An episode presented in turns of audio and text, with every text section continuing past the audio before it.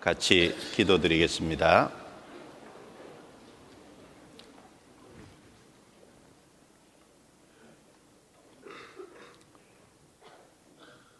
거룩하시고 은혜와 사랑이 풍성하신 우리 아버지 하나님, 허물과 죄 가운데 있던 저희들을 구원해 주시고 하나님의 자녀로 삼아 주신 크신 은혜 참으로 감사합니다. 또 그 크신 은혜를 인하여 모든 찬송과 존귀와 영광을 우리 아버지 하나님께만 돌립니다. 이번 2024년 청년의 동계 수련회를 허락하시고 또 짧은 2박 3일의 일정이지만 하나님이 함께 하셔서 은혜와 풍성한 말씀을 내려주시고 우리 마음을 새롭게 해주시고 마음에 주 뜻대로 살아가고자 하는 결심과 결단을 할 수 있는 귀한 시간을 허락하심을 참으로 감사합니다. 이 아침에도 주님이 함께 하셔서 우리에게 필요한 말씀, 유익한 말씀을 함께 나눌 수 있도록 도와주시고 우리 신앙에 도움이 될 수 있도록 역사해 주옵소서. 주 성령께서 두루 역사하셔서 각 사람의 형편대로 어, 또 신앙의 분량대로 하나님이 채워주시기를 간절히 강구합니다. 2024년 한 해는 지금보다 훨씬 더 주님을 영광스럽게 하는 또 주님을 기쁘시게 하는 삶이 될 수 있도록 도와주옵소서. 우리 각자를 말씀 위에 그리스도의 반석 위에 굳건히 세워 주시기를 간절히 기도합니다. 한 시간을 온전히 주께 의탁하면서 저희를 구원해 주신 주 예수님 이름으로 기도드리옵니다. 아멘.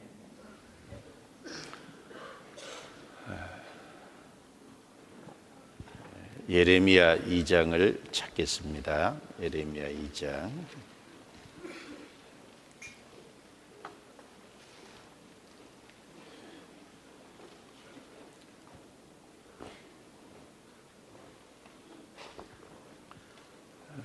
예레미야 2장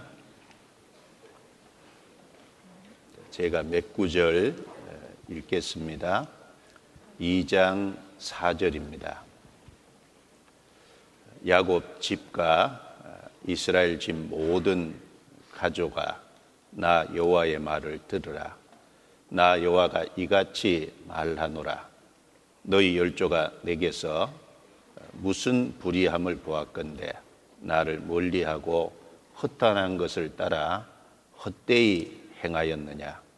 건너뛰어서 12절입니다. 너 하늘아 이 일을 인하여 놀랄지어다. 심히 떨지어다. 두려워할지어다.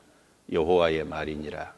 내 백성이 두 가지 악을 행하였나니 곧 생수에 근원되는 나를 버린 것과 스스로 웅덩이를 한 것인데 그것은 물을 저축지 못할 터진 웅덩이니라.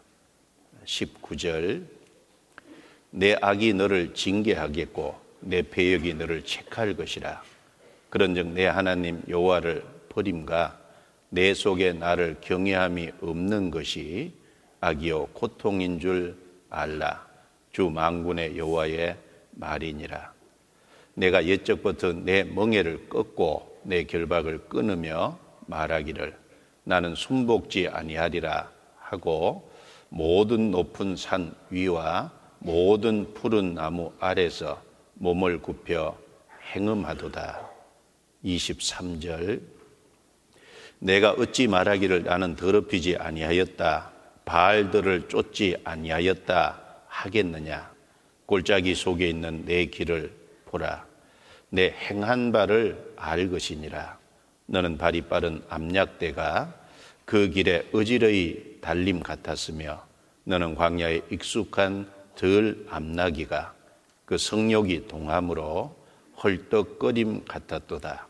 그 성욕의 때에 누가 그것을 막으리요 그것을 찾는 자들이 수고치 아니하고 그것의 달에 만나리라. 건너뛰어서 31절입니다. 31절 말씀은 같이 읽겠습니다. 너희 이 세대여 여호와의 말을 들어보라. 내가 이스라엘에게 광야가 되었었느냐? 흑암한 땅이 되었었느냐? 무슨 연고로 내 백성이 말하기를 우리는 놓였으니 다시 죽게로 가지 않겠다 하느냐?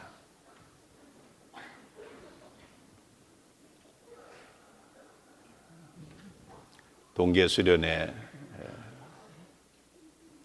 오늘 돌아가시는 날인데 잘 보내셨어요?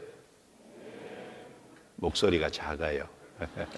예, 잘 보내고 계시리라 여겨집니다.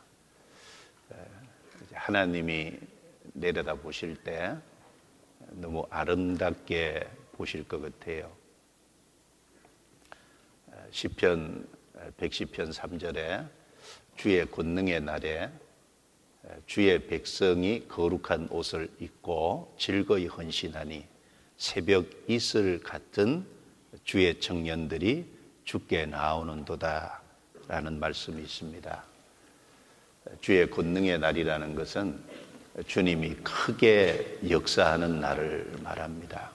그러니까 오순절 성령 강림 이후에 주님이 계속해서 역사에 오셨는데 주님이 우리 교회 안에서도 어, 크게 역사해 주고 계십니다. 그래서 어, 주의 백성이 구원받은 성도들이 어, 거룩한 옷을 입고 어, 옷은 그 사람의 인격과 삶을 대변하는데 구원받은 성도들이 정말 세상과 구별돼서 즐거이 헌신하는 그 결과로 새벽 이슬 같은 주의 청년들이 죽게 나온다. 많은 청년들이 구원을 받아 주님께 나온다라는 말씀인데 지금 우리 교회의 모습이 딱 그와 같다라고 여겨집니다. 이렇게 많은 청년들이 주 앞에 나와 계신 것을 볼 때 하나님이 얼마나 흡족해 하시고 기뻐하실까 또 우리에게 얼마나 큰 기대를 또 갖고 계실까 그런 생각을 좀 해보게 됩니다. 예, 우리를 구원하신 주님을 기쁘시게 하고 영광스럽게 할 수 있다면 예, 그것이 가장 우리에게 기쁨과 즐거움을 주는 일이지 않습니까? 자, 오늘 어, 이 시간은 그 풍성하신 하나님과 충만한 그리스도인이라는 제목으로 말씀을 좀 드려보겠습니다. 금년 동계 수련회는 그 예레미야 성경을 중심으로 계속 그 말씀을 배우고 있습니다. 청년들 위한 말씀 중에 다투시는 하나님과 항복하는 그리스도인이라는 제목으로 배웠고 또 꾸미시지 않는 하나님과 정직한 그리스도인이라는 제목으로 배웠는데 오늘도 풍성하신 하나님과 충만한 그리스도인이라는 제목으로 예레미야 2장을 중심으로 해서 좀 말씀을 드려보겠습니다. 어, 예레미야 2장은 음, 예레미야 선지자 시대에 하나님께서 어, 그 이스라엘 백성들이 하나님을 버리고 우상을 쫓아가는 것을 책망한 말씀입니다. 그래서 지금 읽은 말씀을 보면 5절에 거듭 하나님 버리고 우상을 따라간 것에 대한 말씀을 책망하고 있잖아요. 5절에 내게서 무슨 불의함을 보았건데 나를 멀리하고 하나님을 가까이 해야 될 선민이 하나님을 멀리하고 허탄한 것을 따라 헛되이 행하였느냐. 여기 허탄한 것은 우상이죠. 우상을 따라서 그 헛된 행동을 했다는 겁니다. 또 13절에도 보면 내 백성이 두 가지 악을 행하였나니 여기 두 가지 악이라 그랬어요. 첫 번째는 생수에 근원되는 나를 버린 것과 그 선민 이스라엘이 하나님을 섬기라고 하는 멍에를 메어줬는데 그들이 하나님을 버렸어요. 동시에 스스로 웅덩이를 판 것인데 그것은 물을 저축지 못할 터진 웅덩이니라. 이 스스로 웅덩이를 팠다라는 이 표현은 그 신명기 11장 11절에 보면 이스라엘 땅은 하늘에서 비가 내리면 그 비를 흡수하는 땅이라고 말씀하셨잖아요. 그래서 하나님의 말씀에 순종할 때는 하나님이 이른 비와 늦은 비를 적절하게 내려주심으로 농사를 짓는데 아무 문제가 없었어요. 근데 이스라엘이 불순종의 길을 걸을 때 하나님이 하늘 문을 자꾸 닫고 비를 제때 안 내리시잖아요. 그러면 이스라엘 민족이 해야 될 일은 돌이켜야 되지 않습니까? 자기들의 죄를 잘못하고 돌이켜야 되는데 그 돌이키는 회개하는 것보다는 예, 수단 방법을 통해서 어, 이스라엘 땅에 여러 가지 저수지를 만들고 웅덩이를 만들고 그래서 자기 수단 방법을 쫓아서 어, 그 어려움을 해결해 보려고 하는 그래서 어, 이 웅덩이를 팠다는 건 두 가지 의미가 있죠. 그래서 우상을 쫓아간 것에 대한 책망도 되고 또 인간의 수단 방법을 통해서 어떤 문제를 해결하려고 하는 그것에 대한 책망이기도 합니다. 또 19절에도 어, 보면 내 악이 너를 징계하겠고 내 폐역이 너를 책할 것이라. 그런즉 내 하나님 여호와를 버림가 버림가. 내 속에 나를 경외함이 없는 것이 악이요 고통인 줄 알라. 이스라엘이 하나님을 버렸어요. 그들의 마음 속에 하나님을 경외하는 마음이 없었어요. 그것이 곧 그들에게 고통이라 그랬습니다. 그리고 20절 이어지는 말씀에 내 멍에를 꺾고 내 결박을 끊으며 이 멍에와 결박이 뭐겠어요? 하나님은 선민 이스라엘을 열방의 제사장으로 하나님의 증인으로 구별을 했고 열방의 하나님을 증거하는 중간 역할을 잘해야 될 백성인데 그러려면 자신들이 먼저 하나님을 섬겨야 되잖아요. 하나님을 섬기는 것도 하나님이 메어주신 결박과 멍에고 그들이 하나님의 증인 제사장 나라라고 하는 그 위치를 주신 것도 일종의 결박과 멍해거든요. 그런데 이스라엘은 그걸 싫어했어요. 하나님이 메우신 그 결박과 멍해를 끊었어요. 그러면서 순복지 않겠다. 그리고 모든 산 위와 모든 푸른 나무 아래서 몸을 굽혀 행음하도다. 여기 행음은 영적 행음이죠. 하나님을 섬겨야 될 사람들이 우상을 섬기는 쪽으로. 그래서 모든 높은 산, 모든 푸른 나무 아래라고 하는 것을 통해서요, 얼마나 우상을 많이 섬겼는지를 나타내 주고 있습니다. 그래서 이 예레미야 2장은 하나님을 버리고 우상을 쫓아간 것을 반복해서 책망하는 말씀이에요. 그래서 하나님께서 그들을 향해서요, 내 행동 좀 돌아봐라. 이것이 정말 합당한 행동이냐. 이걸 책망하시면서 23절에 이런 말씀을 하셨죠. 23절입니다. 골짜기 속에 있는 내 길을 보라. 이 골짜기라는 것은 아주 은밀한 곳이잖아요. 골짜기 속에 있는 내 길을 보라. 길이라는 것은 삶의 방식, 행동을 말하는데 이스라엘 백성들이 은밀하게 행해온 그 행동과 삶의 방식을 한번 좀 뒤돌아보고 네, 그리고 그걸 추억해 보라는 겁니다. 암약대와 암나기가요 육신의 본능을 따라서 행한 같이 선민 이스라엘은 오직 육신의 본능, 육신의 욕구를 채우기 위해서 행했다는 거예요. 그리고 하나님을 떠나서 우상을 섬기는 쪽으로 빨리 달려갔다는 겁니다. 그러면서 하나님께서 하도 답답하시니까 31절에 이런 말씀을 하십니다. 내가 이스라엘 백성에게 이스라엘에게 광야가 되었었느냐? 흑암한 땅이 되었었느냐? 하나님 내가 이스라엘 백성 선민 너희들에게 내가 광야냐? 내가 흑암한 땅이냐? 내가 그렇게 행동했냐? 왜냐하면 이렇게 주장하시는 것은 이스라엘 백성들은 하나님을 광야와 흑암이라고 생각했기 때문에 이렇게 말씀하신 겁니다. 여러분, 광야는 메마른 곳이잖아요. 사람이 기거할 수 없는 곳입니다. 척박한 곳이에요. 그 광야의 반대는 풍성함입니다. 그리고 흑암의 반대는 빛이잖아요. 근데 이스라엘 백성은 하나님은 틀림없이 풍성한 분이고 빛 되신 분이고 소망이시고 어, 이 빛이 있는 거기에는 생명이 있잖아요. 생명 되신 분인데 이스라엘 백성은 반대로 하나님을 광야와 흑암으로 여겼다는 겁니다. 오늘날 이 사상에 사는 많은 사람들도요 하나님에 대해서 비슷한 생각을 하는 것 같아요. 하나님에 대해서 광야와 흑암으로 생각을 합니다.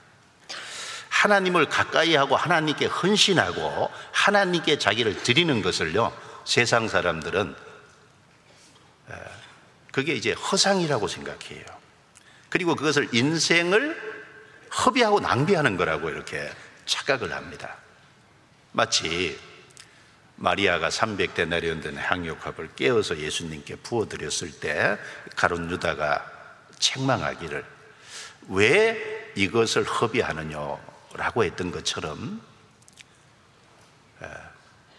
우리 시대 많은 불신자들은 하나님을 사람들이 쫓아가고 하나님께 자기를 헌신하고 그리스도인이 자기에게 하나님께 자기 자신을 드리고 바칠 때 그것을 생을 낭비하고 허비한다고 헛된 일을 한다고 그렇게 생각을 합니다. 그들은 하나님을 모르기 때문에 그래요. 그러니까 하나님의 풍성도 하나님의 빛과 소망 되심도 하나님의 생명도 경험하지 못했잖아요. 그러나 우리는 다릅니다. 우리는 구원받은 그리스도인이죠. 하나님의 생명을 받았어요. 우리가 해야 될 일은 하나님이 얼마나 풍성하신 분인지를 좀 알아야 되겠다는 겁니다. 우리 마음에 하나님이 커지면 커질수록 하나님이 풍성한 분이라는 믿음이 있으면 있을수록 하나님을 더 찾고 하나님께 그 풍성을 받아서 충만한 그리스도인이 될 수 있을 거예요. 제가 우리가 올 한해요 힘있게 살고 전도하려면 하나님의 풍성을 받는 충만한 그리스도인, 성령의 충만함을 받는 사람이 되어야 될 겁니다. 우리 힘으로는 안 되죠. 그래서 성경의 에베소서 5장 18절 잘 아시잖아요. 술 취하지 말라. 이는 방탕한 것이니 오직 성령의 충만을 받으라. 하나님은 충만한 그리스도인이 되기를 원하세요, 우리가. 왜? 하나님은 풍성하신 분이니까, 부족함이 없는 분이니까, 하나님의 풍성함을 받을 수만 있다면 충만한 그리스도인이 될 수 있죠. 에베소서 3장 18절, 19절 말씀에도 능히 모든 성도와 함께 지식에 넘치는 그리스도의 사랑을 알아. 그 넓이와 길이와 높이와 깊이의 어떠함을 깨달아. 하나님의 모든 충만하신 것으로 충만하게 하시기를 구하노라 라고 말씀했어요. 지식에 넘치는 그리스도의 사랑이라는 것은 인간 지식으로 헤아릴 수 없는 그리스도의 사랑이라는 그렇다고 그것이 허상이 아니잖아요. 십자가에서 분명히 나타내준 실제적인 사랑, 구체적인 사랑입니다. 그 사랑의 넓이와 길이와 높이와 깊이의 어떠함을 우리가 깨닫기를 하나님 원하세요. 그래서 하나님의 모든 충만하신 것으로 하나님의 모든 충만하신 것으로라고 했어요. 충만하게 하시기를 구하노라. 바울 사도는 에베소 성도들이 그렇게 되기를 위해서 기도해 줬습니다. 우리 청년들도 충만한 그리스도인이 되기를 원해요. 그래서 오늘 이 시간, 이 시간, 어, 먼저 골짜기 속에 있는 내 길을 보라. 이 말씀을 좀 생각해 보고, 그 다음에 생수에 근원되는 하나님이라고 말씀하셨으니까 그 부분을 좀 생각해 보겠습니다. 그리고 내가 강야가 되었었느냐라고 하나님이 하셨는데 하나님은 광야가 아니에요. 풍성하신 분이에요. 하나님이 얼마나 풍성하신 분인지 그 하나님이 육체를 입고 오신 분이 그리스도잖아요. 그리스도는 또 얼마나 풍성하신 분인지 그걸 좀 생각하고 그 다음에 우리는 그 풍성하신 하나님의 것을 받아서 충만한 그리스도인이 되기 위해서 어떻게 해야 될 것인지 그리고 그 충만을 입어서 우리가 해야 될 구체적인 가장 중요한 일은 무엇인지 이런 것을 조금 어, 말씀을 드려보겠습니다.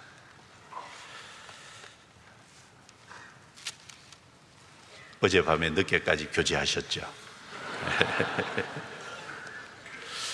제 목소리가 자장가로 들리나 봐요. 충분히 충분히 이해합니다. 저도 24살에 구원을 받았어요. 밤생 교제를 많이 해 봤어요. 그래서 눈을 뜨려고 하는데 눈꺼풀의 무게가 너무 무거워서 자기 의지로 안 되는 경우가 많습니다. 그래서 정 안 되면 주무세요. 괜찮아요? 제 형편 충분히 이해하니까. 예. 예. 그러나 듣는 귀가 들리는 동안은 잘 들으세요. 예, 예. 어, 예레미야 2장 23절, 23절. 음, 자, 먼저 23절 이 말씀을 다시 23절, 24절을 다시 같이 읽어보겠습니다. 내가 어찌 말하기를 나는 더럽히지 아니하였다. 바알들을 쫓지 아니하였다 하겠느냐 골짜기 속에 있는 내 길을 보라 내 행한 발을 알 것이니라 너는 발이 빠른 암약대가 그 길에 어지러이 달림 같았으며 너는 광야에 익숙한 들 암나기가 그 성욕이 동함으로 헐떡거림 같았도다 그 성욕의 때에 누가 그것을 막으리요 그것을 찾는 자들이 수고치 아니하고 그것에 달에 만나리라. 자, 이 부분에서 골짜기 속에 있는 내 길을 보라. 자, 이 말씀을 조금 먼저 생각을 해보겠습니다. 이 사람은요, 영과 혼과 몸이 있어서 생을 살아가면서 영혼 몸과 관계된 것을 추구하는 존재예요. 그런데 여기 골짜기라고 한 것처럼 이 사람이 은밀히 그리고 가장 크게 추구하는 바를 무엇인지를 알 수 있다면 그 사람의 됨됨이를 알 수 있죠. 이 골짜기 속이라는 표현대로요, 아무도 몰래 추구하는 그것이요, 그 사람 속에 사실은 자리 잡고 있는 거예요. 구원받기 이전에 우리의 삶도 이 이스라엘 백성들의 삶과 별반 다르지 않았습니다. 이 예레미야 2장의 이스라엘 백성들의 삶을 요약하면 첫 번째는 우상 숭배를 추구하는 삶이었어요. 그래서 예레미야 2장 20절에 모든 높은 산과 모든 푸른 나무 아래에서 행음한다는 것처럼요. 구원받기 전에 우리 모습도 물론 어떤 그 보이는 것에다가 뭘 숨기고 하는 건 아니지만 이 세상 어떤 욕망을 쫓아 사는 그 일종의 우상이잖아요. 탐심은 우상 숭배니라 그랬습니다. 우상 숭배의 삶이었습니다. 또 하나님을 멀리하고 자기 수단 방법을 쫓아서 산 삶이잖아요. 스스로 웅덩이를 판 것인데 그것은 물을 젖주지 못할 터진 웅덩이라고 말씀을 했습니다. 동시에 세상의 것을 쫓아 육신의 욕망을 추구하는 삶이죠. 여기 23절, 24절에 암약대와 들 암나기를 예로 들었습니다. 어, 여기 특별히 암약대와 들 암나기를 얘기했는데 그들이 짐승은 성욕이 동하는 본능의 때가 있잖아요. 그 본능을 채우려고 그것을 쫓아서 기억히 그 본능을 채우고 만족하는 그게 짐승의 모습이다라는 겁니다. 구원받기 전에 우리 모습도 육신의 욕망을 추구한 삶이에요. 그런데 구원을 받은 이후에도 구원을 받은 이후에도 잘못하면 그럴 수 있다는 거죠. 구원받고 난 이후의 삶, 또 2024년 한 해 돌아보면요. 잘 사는 것도 있지만 후회스러운 것도 참 많을 거예요. 그 2023년을 쭉 볼 때요. 이런 부분은 이제 참 없었으면 좋을 뻔했다. 그런 것들이 좀꽤 있잖아요. 그걸 찢어버릴 수도 없고 내가 마음대로 안 되죠. 구원받고 난 이후에 내 삶을 가만히 평가해 보면 성령을 쫓아 살아온 삶이었냐, 육신을 쫓아서 살아온 삶이었냐, 골짜기 속에 있는 우리 각자의 삶을 한번 돌아보는 게 필요해요. 잘못된 것이 있으면 반성하는 게 필요하지 않습니까? 여기 적고요. 갈라디아서 16장 찾아보겠습니다. 갈라디아서 16장. 갈라디아서 16장이 없죠. 5장, 예, 예. 죄송합니다.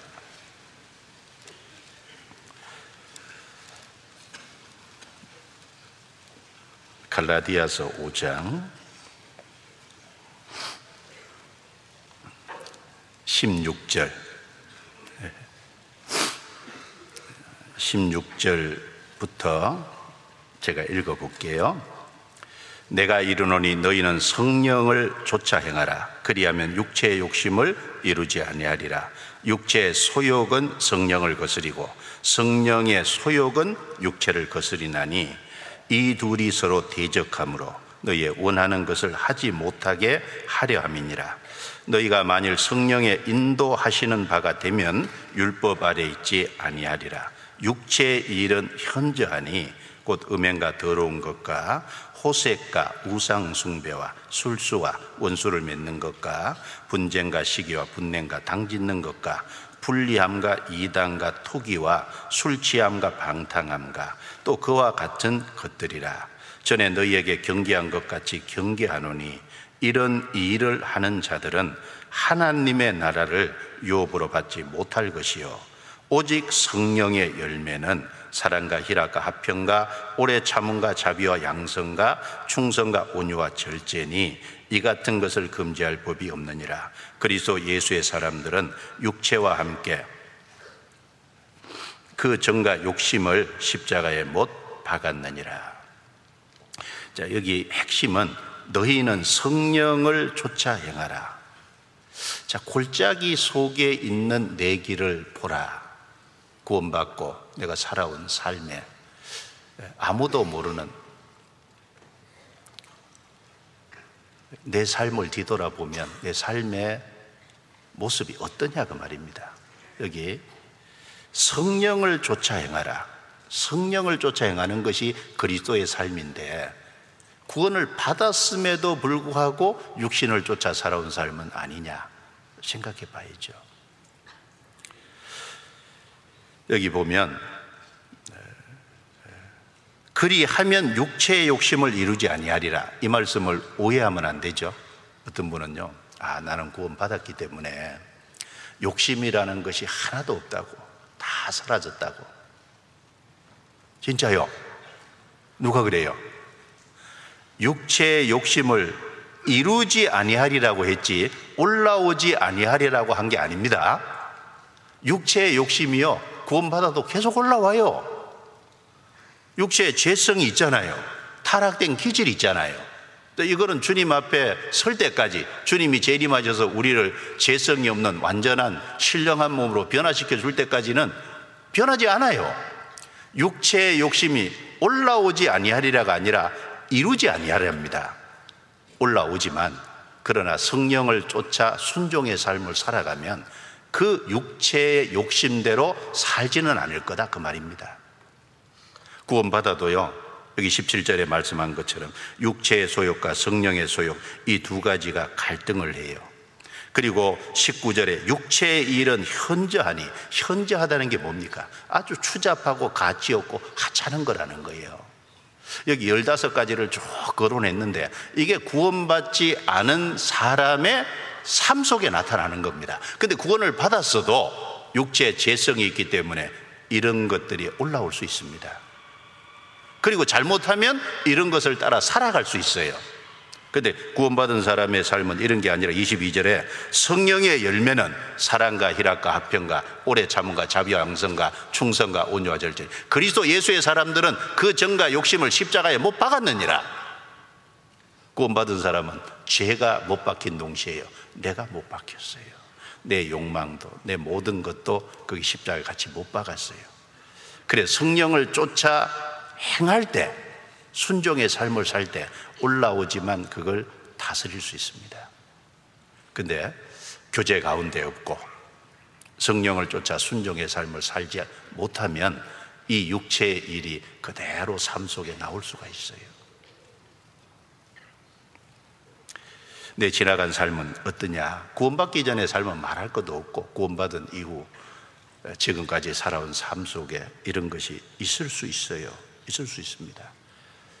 그런데 이 육신의 것을 쫓아 사는 사람들을 보면 육신의 것을 쫓아 사는 거기에 뭔가 만족이 있다고 하는 확신 가운데 그걸 행하잖아요.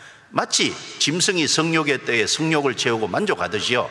육체의 그것을 채우고 거기서 만족하려고 합니다. 그런데 사람은 육신만 있는 게 아니죠.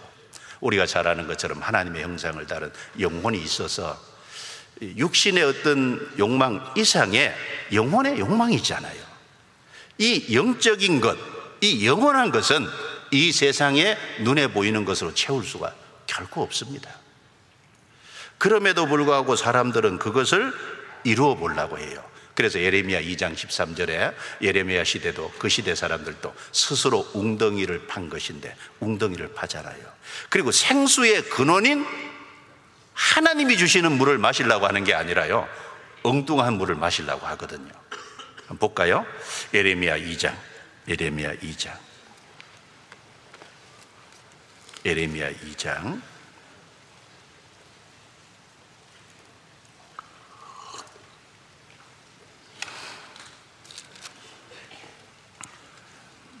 좋은 것을 쫓는 방법은 성경을 자주 찾는 방법이에요. 네. 예레미야 2장, 예레미야 2장 18절, 18절 같이 읽겠습니다. 내가 시올의 물을 마시려고 애국길에 있으면 어쩜이며 어, 또그 하수를 마시려고 아수리 길에 있으면 어쩜이뇨. 13절에는 하나님이 생수의 근원이라고 했는데 이 생수의 근원되는 하나님을 이제 풀어버리고 스스로 웅덩이를 이제 파고 그리고 여기 18절에 있는 것처럼 시홀의 물 그리고 아수르의 하수.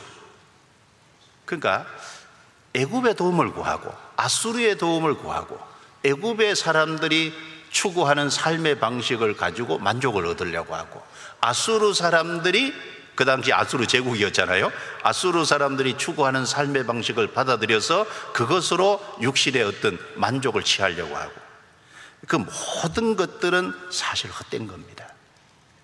그것으로는 결코 채울 수가 없죠.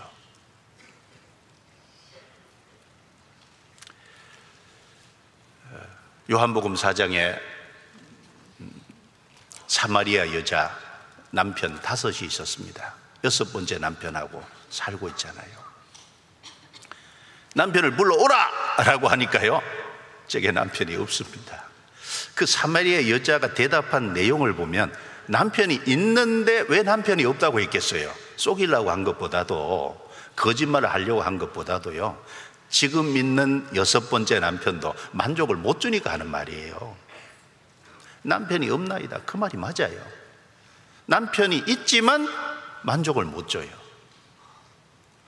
내 육신에 추구하는 것이 이루어졌지만 그것이 진정한 만족을 주냐고요. 잠깐 만족을 주는 것 같은데 또 지나면 또 허무해요. 또 목마른가 갈증이 있어요. 그래서 하나님이 솔로몬을 통해서요 전도서라는 것을 기록하게 했지 않습니까? 이 솔로몬이 모든 것을 누려봤잖아요.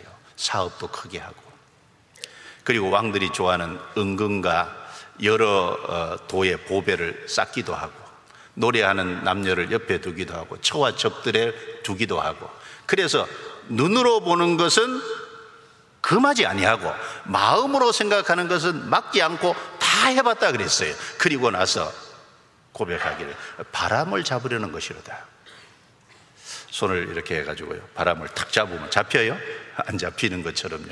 다 허상이다 그 말입니다. 그래서 전도서 1장 2절에 헛되고 헛되며 헛되고 헛되니 모든 것이 헛되도다. 모든 것이 헛됩니다. 그래서 우리는 분명히 하나 해야 될 것이 있어요. 자, 첫 번째, 골짜기 속에 있는 내 길을 보라. 구원받기 전에요. 우리가 하나님을 등지고 살아오면서 육신의 욕망을 쫓아 살아왔던 그것이 우상을 쫓는 것이든지 그리고 자기 수단 방법을 택하는 것이 육신의 욕망을 추구하는 것이든지 그 모든 것은 나에게 결코 내 영혼에 영원한 생명을 얻는 주님 앞에서는 나를 위해서는 사실은 그 만족을 주지 못한다는 걸 분명히 생각해야 됩니다. 그러면 그걸 확실히 하면 스스로 웅덩이를 팔려고 안 하겠죠. 그리고 여기 있는 것처럼 시월의 물을 마시려고 또 아수르의 하수를 마시려고 안 하겠죠. 그 문제부터 분명히 해야 됩니다. 그리고 여기 13절입니다. 13절 두 번째. 자, 같이 읽어보겠습니다. 내 백성이 두 가지 악을 행하였나니 곧 생수에 근원되는 나를 버린 것과 스스로 웅덩이를 판 것인데 그것은 물을 저축지 못할 터진 웅덩이니라. 여기 생수에 근원되는 나를 버렸다. 자, 하나님은 자신을 가리켜서 생수의 근원이라고 얘기했어요. 생수가 뭡니까? 생명의 물이잖아요. 하나님은 생명의 근원이에요. 그리고 안식과 만족의 근원입니다. 우리 삶의 활력의 삶의 어떤 힘의 근원이잖아요. 영원한 축복의 근원입니다. 하나님은 모든 것의 근원이에요. 시편 36편 9절에요. 대저 생명의 원천이 주께 있사오니 주의 광명 중에 우리가 광명을 보리다 라고 말씀하셨습니다. 생명의 원천이 근원 근원 생명의 원천이 주께 있잖아요. 이렇게 과학이 발전돼도요, 육신적으로 어, 과학자들이 뭘 모방은 하는데 생명은 그냥 못 만들어내잖아요. 영혼의 생명도 마찬가지입니다. 주의 광명 중에 우리가 광명을 보리다. 우리가 광명을 보고 생명을 얻는 그것도요, 우리 노력으로 되는 게 아니라 주의 광명 중에거든요. 그 주님이 정말 계시해 주셔야, 주님이 깨닫게 해 주셔야, 주님의 도우심이 있어야 우리가 진정한 광명을 보고 생명을 얻을 수 있는 겁니다. 사실 모든 좋은 것은 위로부터 옵니다. 청년의 시기에요. 이렇게 뭐 세상에 뭐가 있을 것 같잖아요. 있을 것 같은데 좀 살아봐요. 없어요. 저는 60이 가까우니까 살아보면 없거든요. 야고보서 1장 17절에 보면 각양 좋은 은사와 온전한 선물이 다 위로부터 빛들의 아버지께로서 내려오나니 그는 변함도 없으시고 회전하는 그림자도 없으시니이다. 자, 변함이 없고 회전하는 그림자도 없다는 말은 하나님은 피조물이 아니다라는 거예요. 하나님은 창조주십니다. 각양 좋은 은사와 온전한 선물이 다 위로부터 아래로부터가 아니죠.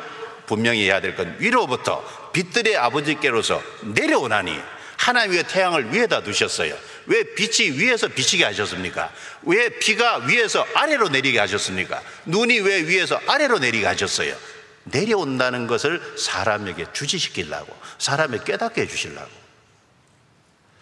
육신적인 것뿐 아니라요 이 육신에 살아가는 데 필요한 것도 위에서 오듯이 영적인 모든 것도 위에서 옵니다. 위에서.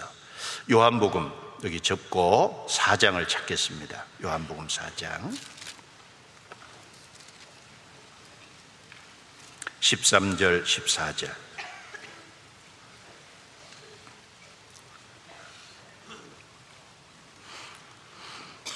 요한복음 4장 13절, 14절입니다.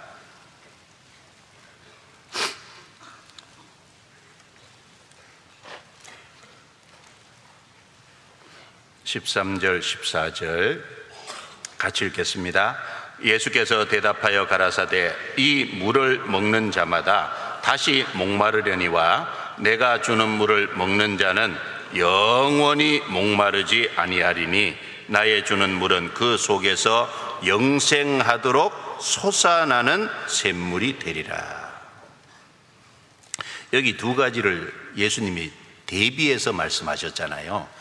이 물이 있고 내가 주는 물이 있지 않습니까? 여기서 예수님 말씀하신 이 물이라는 건 땅에 속한 거, 육신적인 거, 현실적인 거, 세상적인 겁니다. 내가 주는 물이라는 것은 주님이 주시는 물이죠. 예레미야 2장 13절에 하나님이 자기를 생수의 근원이라고 생명의 물이라고 말씀하셨습니다. 신령한 물, 하늘에 속한 것, 영원한 생명, 구체적으로는 성령을 가리킵니다. 내가 주는 물을 먹는 자는 영원히 목마르지 아니하리니 영원히 목마르지 않아요. 여러분 이 세상에서 육신적으로 내가 뭘 이루고 싶은 것을 이뤘다고 합시다. 예를 들면은 어떤 그 물질을 가졌을 수도 있고 어떤 권력을 원하는 대로 가질 수도 있고 어떤 내가 어떤 위치를 내가 얻을 수도 있고 그 얻어서 열심히 노력해서 근데 잠깐 참 축하도 받고 행복한 것 같잖아요. 조금 있으면 그게 만족을 주냐고요. 다시 목마르려니와 다시 목마른 게 사실이잖아요. 근데 내가 주는 물을 먹는 자는 영원히 목마르지 않으니 영원한 것, 없어지지 않을 것, 솟아나는 샘물이 되리라. 여기 이제 오해하면 안 됩니다. 우물이 아니에요. 우물은요, 사람이 수고해서 깃는 것이 우물이고, 솟아나는 샘물은요, 이게 넘치는 거예요, 스스로. 스스로 올라오는 거잖아요. 한 사람이 구원을 받고 성령을 받으면요, 성령이 속에 계셔서 계속해서 성령이 우리에게 부어주시는 게 있고요, 이끌어 주는 게 있고, 새롭게 해주는 것이 있지 않습니까? 솟아나는 샘물이 되리라. 솟아나는 샘물이거든요.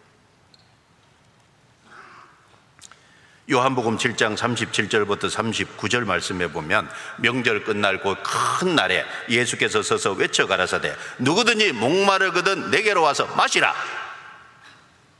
마시라 나를 믿는 자는 성경에 이른과 같이 그 배에서 생수의 강이 흘러나리라 하시니 이는 믿는 자의 받을 성령을 가르켜 말씀하신 것이라. 그러니까 예레미야 2장 13절에 생수의 근원되는 나라고 할 때요. 구체적으로 성령을 말씀합니다.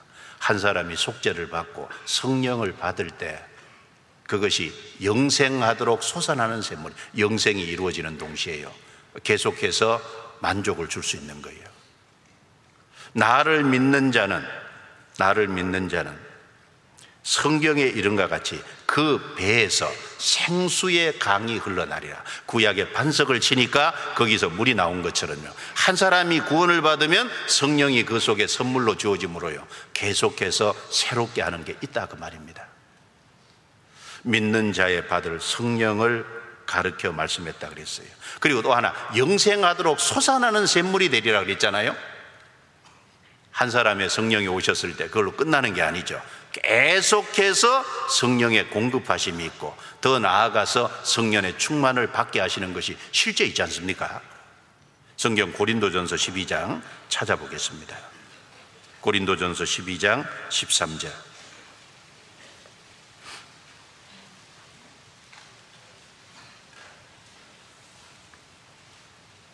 12장 13절 같이 읽습니다. 우리가 유대인이나 헬라인이나 종이나 자유자나 다 한 성령으로 세례를 받아 한 몸이 되었고 또 다 한 성령을 마시게 하였느니라. 한 성령으로 세례를 받았다. 제사함을 얻으라. 그리하면 성령을 선물로 받으리니 구원받아서 성령이 딱 오시는 것을 성령 세례라고 성경에 말하고요. 그 다음에 성령을 받은 분은 다 한 성령을 마시게 하셨느니라. 물을 마시듯이요. 성령의 공급을 계속 받는 것을 말씀을 합니다. 그래서 생수의 근원되는 나를 버렸다. 참 이스라엘은 너무 큰 악을 행한 겁니다. 실제로 자신의 만족을 줄 수 없는 육신의 것, 우상을 쫓아서 달려가고 실제 생명의 근원되는 하나님은 버렸잖아요. 그 생명의 근원되는 주님께로부터 오는 생수를 마시면 생명을 얻고 또 계속해서 충만함을 받음으로 삶의 활력과 근원이 있어서 힘있게 살 수 있는데 그 생수의 근원되는 하나님을 버렸습니다. 그 하나님이 풍성하신 분이 아니라 광야 흑암이라고 오해했기 때문에 그렇습니다. 예레미야 2장 다시 넘겨보죠. 예레미야 2장. 예레미야 2장.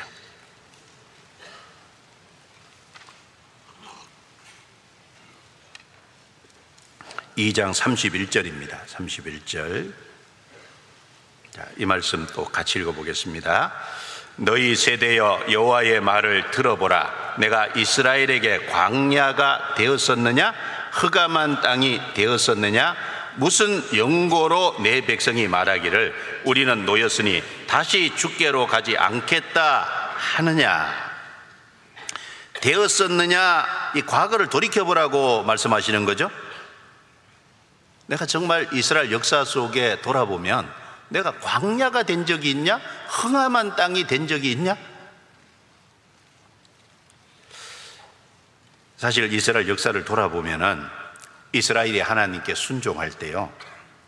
항상 하나님께서 함께 해주시고 하나님의 풍성을 경험하도록 도와주셨잖아요. 성경 이사야 33장 6절입니다. 이사야 33장 6절. 순종의 길을 걸을 때는 항상 풍성함을 경험하게 해주셨습니다.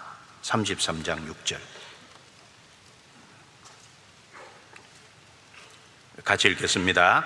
너의 시대에 평안함이 있으며 구원과 지혜와 지식이 풍성할 것이니 여호와를 경외함이 너의 보배니라. 애굽을 의지하러 갈 것이 아니라 하나님을 경외하는 것이 보배기 때문에 참으로 하나님을 경외하고 순종의 길을 걸으면 여기 풍성할 것이니 이 말처럼 평안도 풍성하고 구원도 풍성하고 지혜도 풍성하고 지식도 풍성하고 순종의 길을 걸을 적에 하나님의 풍성함을 이스라엘이 실제 역사 속에서 경험했다고 말입니다. 예를 들어서 족장 시대에 아브라함, 이삭, 야곱이잖아요. 아브라함의 하나님, 이삭의 하나님, 야곱의 하나님. 하나님이 그들과 같이 계셔 주셨고 아브라함, 이삭, 야곱은 하나님이 얼마나 풍성한 분임을 알았고 그 하나님의 풍성함을 실제 경험했지 않습니까?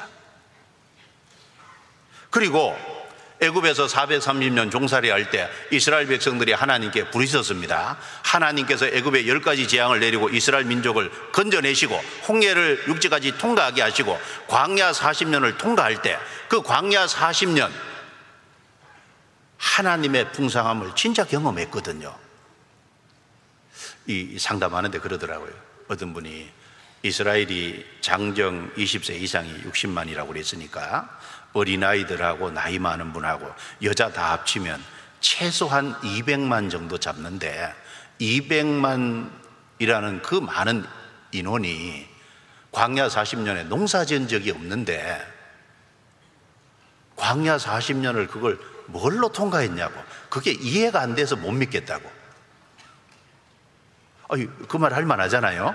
육신적으로 생각하면 이해 안 되는 게 맞죠. 200만이면 대구 광역시 정도 됩니까? 200만 그 대구 광역시 인구가요, 40년 동안 먹는 게 얼마나 많아요? 그거 한번 생각해 봐요. 그런데 하나님은 이스라엘 그 200만을 광야 40년을 광야를 이끌어 먹는 거 하나만 생각해도 그렇잖아요. 그러니까 이스라엘이 광야 40년 통과했다는 것 자체가 그 통과하면서 살아서 가나안 땅에 들어가는 것 같다는 것 자체가 하나님의 풍성을 충분히 경험한 거예요. 경험 안 해봤습니까? 그러니까 기적 아니면 설명이 안 되지 않습니까? 그리고 가나안 땅에 들어가서 가나안 일곱 족속을 쫓아내고 그 땅을 분배받아서 그 적과 꿀이 흐르는 가나안 땅을 차지했을 때 이스라엘 백성들은 하나님의 풍성함을 실제 경험했잖아요. 그리고 사사 시대도 사사 시대 그들이 회개하고 돌이킬 때 하나님께서 그들에게 평안을 주셔서 몇십 년 동안 평안이 계속 있게 하셨으니까 풍성함을 경험했습니다.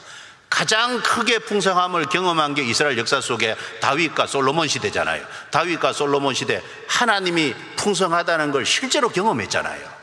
그리고 왕정 시대에도 순종하는 왕이 있을 때 하나님이 풍성함을 경험하게 해줬습니다. 내가 이스라엘에게 강야가 되었었느냐? 하나님은 이스라엘에게 광야가 된 적이 없습니다. 내가 흑암한 땅이 되었었느냐? 하나님은 이스라엘에게 빛이 되시고 생명이 되시고 소망이 되어 주셨지 광야 흑암한 땅이 된 적이 없습니다. 그런데 이스라엘 백성들은 잘못 생각하는 거예요. 이 세상 사람들도 하나님을 광야와 흑암 정도로 생각을 합니다. 그러니까 하나님 쫓아가는 것이 아무 의미 없다고 생각하고 하나님께 인생을 드리는 그리스도인을 보면서 허비하고 낭비한다고 책망하고 문제 삼잖아요.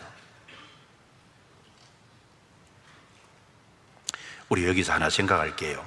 하나님은 풍성한 분이라는 겁니다.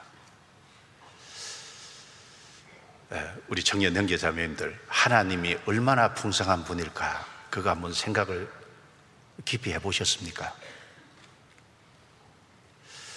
우리가 아무리 사실은 헤아리고 헤아려도요, 하나님의 풍성을 다 헤아릴 수가 없을 겁니다. 왜냐하면 나는 땅에 살고 피조물이니까 하나님의 풍성을 어떻게 다 알겠어요? 욥기 11장 7절부터 9절 말씀에 내가 하나님의 오멸을 어찌 능히 측량하며 전능자를 어찌 능히 온전히 알겠느냐 하늘보다 높으시니 내가 어찌 하겠으며 음부보다 깊으시니 내가 어찌 알겠느냐? 그 도량은 땅보다 크고 바다보다 넓으니라 라고 말씀하셨습니다.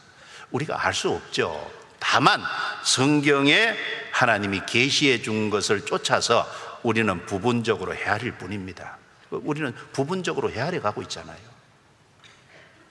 자, 몇 가지 한번 생각해 보면 먼저 하나님의 풍성에 대해서요 이름에 나타난 하나님의 풍성 조금 생각해 보면 그 이름 두 가지만 생각해 볼 건데 하나는 망군의 여호와, 하나는 여호와입니다. 여러분 망군의 여호와, 망군의 여호와. 그 망군 그러면 1만 만자의 군사 군자를 쓰잖아요. 우리 성경에 구약에 망군의 여호와라는 호칭이 많이 나오는데 그걸 이제 해외 가서요 통역하게 했더니 예, 그 말 그대로 이렇게 통역을 해가지고 만군의 여호와, 만 명의 군사를 소유한 여호와. 이제 이렇게 통역을 하니까 어, 엉뚱하잖아요. 이제 만이라는 것은 전체를 말하는 거지 않습니까? 이제 모든 것을 군대로 활용할 수 있는 여호와라는 말이잖아요. 그 만군 안에 뭐가 포함됩니까? 만군 안에 이 땅에 있는 모든 피조물이 다 포함되는 거예요. 지구가 우주도 포함되고 그 다음에 식물도 다 포함되고 거기에 동물도 다 포함되고 거기에 사람도 다 포함되고 그 다음에요 하나님의 영적 피조물인 천사도 그 망군 속에는 다 들어갑니다.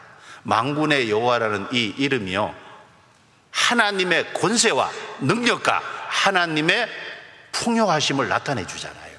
망군의 여호와 그 말 자체만 가지고도 하나님이 얼마나 풍요로우신 분인지를 우리가 생각할 수 있지 않습니까?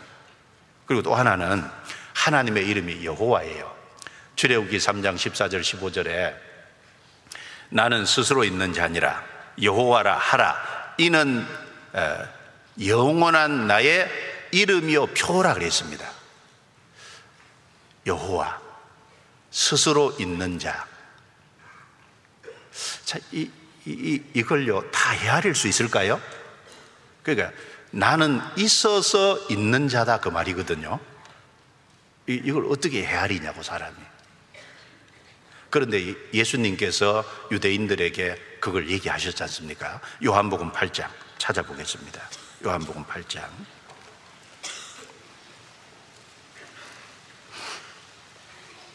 요한복음 8장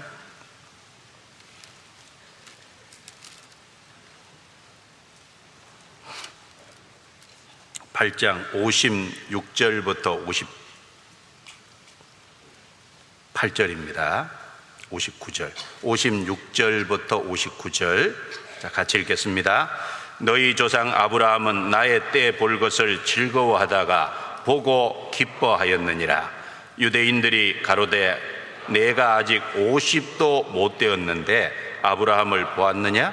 예수께서 가라사대 진실로 진실로 너희에게 이르노니 아브라함이 나기 전부터 내가 있느니라 하시니 저희가 돌을 들어 치려 하거늘 예수께서 숨어 성전에서 나가시니라.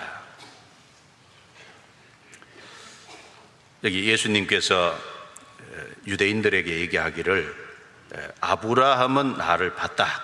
그리고 보고 기뻐했다. 유대인들이 내가 50도 못 되었는데 아브라함을 봤느냐? 아마 예수님께서요, 노숙하게 보였든지 아니면 고생을 많이 하셔서 외모가 이렇게 나이가 많이 들게 보이셨을 수도 있습니다.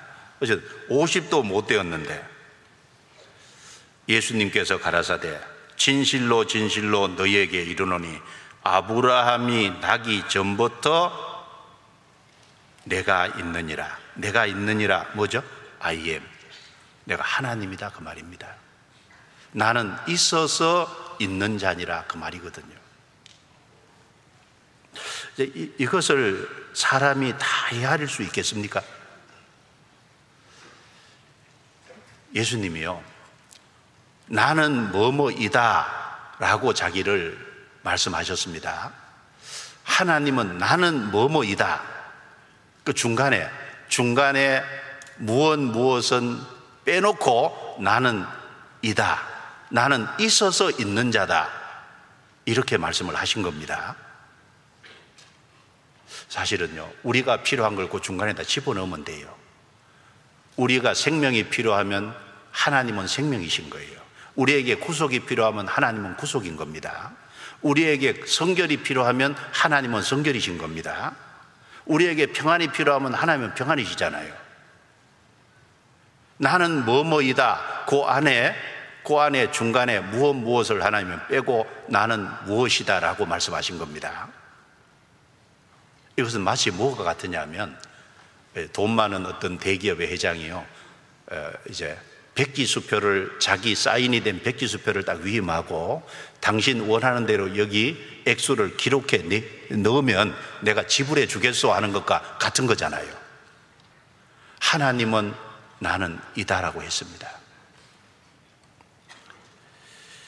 그래서 이제 그 내용을 보면은 나는 너희를 위한 모든 것으로 있다. 나는 항상 있는 자이며 너희 필요를 충족시켜 줄 수 있는 분으로 있다는 것을 강조하고 있지 않습니까? 요한복음 6장에 보면 예수님은 나는 생명의 떡이라고 했습니다. 예, 요한복음 8장에 보면 나는 세상의 빛이라고 했어요. 요한복음 10장에 보면 예수님은 나는 선한 목자라고 했습니다. 그리고 요한복음 15장에 예수님은 나는 참 포도나무라고 얘기했어요. 요한복음 11장에는 나는 부활이고 생명이라고 얘기했습니다. 요한계시록 22장에 예수님께서는 나는 알파와 오메가다. 시작과 끝이라고 얘기하셨잖아요. 요한계시록 22장 16절에 보면 나는 광명한 새벽별이라고 얘기했습니다. 사실 나는 있다. 나는 있어서 있는 자 아니라 이 칭호 가지고 해결 안 되는 것은 아무것도 없다는 거예요. 우리에게 필요한 모든 것은 사실은 하나님께 다 있습니다. 그래서 우리에게 백지수표를 위임한 것과 같아요. 나는 뭐뭐이다. 우리 형제 자매님들. 한 해 살아가면서 뭘 원하세요? 주님은 나는 이다라고 했으니까 그 안에 집어넣으면 되잖아요. 우리에게 백지수표를 위임한 거지 않습니까? 주님의 칭호로 해결 안 되는 것이 무엇이겠냐고요. 주님은 우리의 필요를 충족시켜 주기 위해서 계시는 거지 않습니까? 그런데 우리 개인이 그 하나님과 분리되면 우리는 사실 아무것도 아니지 않습니까? 맞죠? 하나님은 모든 것인데 우리는 그 하나님과 분리되는 길을 택하면요, 나는 아무것도 아니잖아요. 예를 들면 백백이 일 자주 얘기하지만 수학적으로는 틀림없이 99입니다. 근데 백백이 일에서 그 일이 하나님이라면 신앙적으로는 제로가 될 수 있는 거예요. 하나님은 모든 것인데 그 하나님과 분리되면 나는 아무것도 아니다 그 말입니다. 0 플러스 1은 수학적으로 1입니다. 그러나 그 일이 하나님이면 사실은 100이 될 수 있는 거예요. 신앙적으로. 여호와는 나의 목자시니 내가 부족함이 없으리로다. 하나님이 내 목자로 계시는 나는 실제로 부족함이 없죠. 왜 내게는 없어도 주님께 다 있잖아요. 필요를 따라서 주님이 채워줄 거잖아요.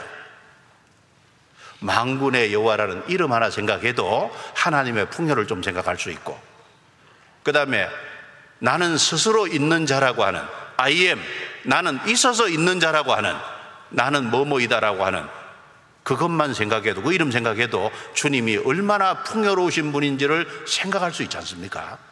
하나님은 정말 풍요로우신 분입니다. 그리고 하나님의 창조, 그리고 하나님의 역사를 보면은 다스려가는 역사를 보면 하나님이 얼마나 부유하고 풍요로우신 분인지를 알 수 있잖아요. 시편 104편 찾아보겠습니다.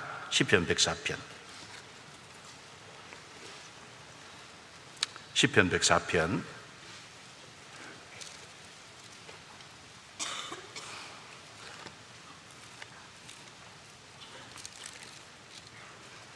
시편 104편.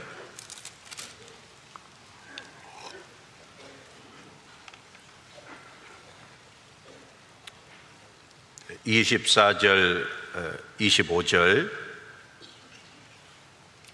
천천히 같이 읽겠습니다. 여호와여 주의 하신 일이 어찌 그리 많은지요? 주께서 지혜로 저희를 다 지으셨으니 주의 부요가 땅에 가득하니이다 저기 크고 넓은 바다가 있고 그 속에 동물 곧 대소생물이 무수하니이다 여호와여 주의 하신 일이 어찌 그리 많은지요 시편 104편은 창조 얘기를 하는 거지 않습니까? 창조하신 그 하나님의 하신 일을 볼 때 주께서 지혜로 저희를 다 지으셨으니 주의 부요가 주의 주님의 풍성하심이 땅에 가득하니이다. 하나님이 만들어 놓으신 이 피조물을 보세요. 우리 주변에 이 사람이 무려 80억이나 살고 있고 지구에 그리고 식물은 무려 100만 종이 넘고 그리고 동물도 100만 종이 넘다고 하는데 이제 이 하나님이 만드신 모든 피조 세계를 볼때 하나님이 얼마나 풍성하신 분인지 주의 풍성함이 땅에 가득하니이다. 그 우리가 충분히 헤아려 볼 수 있잖아요. 그리고 그 식물과 동물 중에요. 우리가 아는 건 얼마 안 됩니다. 그렇죠? 이제 가끔 어떤 짐승, 가끔 어떤 식물을 얘기하면 깜짝깜짝 놀랄 때가 한두 번이 아니지 않습니까? 그러니까 이 만들어 놓은 걸 보면 얼마나 부유한지 알고 저기 저기 크고 넓은 바다가 있고 그 속에 동물 곧 대소생물이 무수하나이다. 바다 속에는요 육지가 30, 바다가 70인데 이 바다 속에는 또 얼마나 물고기가 많아요. 그 바닷가에 있는 어떤 커피숍에 가서 꼭 기념도를 하나 기념도를 하나 여기 좀 써놓으면 좋겠다 그래서 25절을 썼습니다. 저기 저기 바다잖아요. 크고 넓은 바다가 있고 그 안에 대소생물이 무수하니이다. 여러분, 우리가 하나님의 창조하신 세계를 가만히 바라보고 있으면, 아, 하나님은 이렇게 풍성하신 분인데, 나는 왜 이렇게 빈곤할까? 하나님이 얼마나 풍성하신 분인데, 왜 빈곤하냐, 그 말이에요. 뭔가 문제가 있지 않습니까? 이 창조 속에 나타난 하나님의 풍성하심. 그 얼마든지 생각해 볼 수 있습니다. 그리고 역사를 다스려가는 속에서 하나님의 지혜와 하나님의 풍성함을 얼마든지 생각해 볼 수 있잖아요. 그 바울은 이렇게 감탄했습니다. 로마서 11장입니다. 로마서 11장. 33절입니다. 로마서 11장 33절.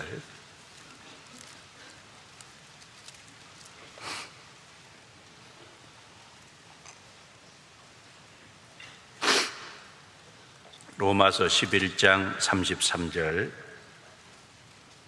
같이 읽어보겠습니다. 깊도다 하나님의 지혜와 지식에 부요하며 그의 판단은 측량치 못할 것이며 그의 길은 찾지 못할 것이미로다. 이 바울 사도는 로마서 1장부터 로마서 11장까지 쫙 성령의 감동하심으로 서술을 하고 난 다음에 깊도다 감탄이잖아요. 하나님의 지혜와 지식에 부요하며 하나님의 지혜와 지식이 얼마나 풍성한지 정말 찬양할 수밖에 없다는 거예요. 그의 판단은 측량치 못할 것이며 그의 길은 찾지 못할 것이로다.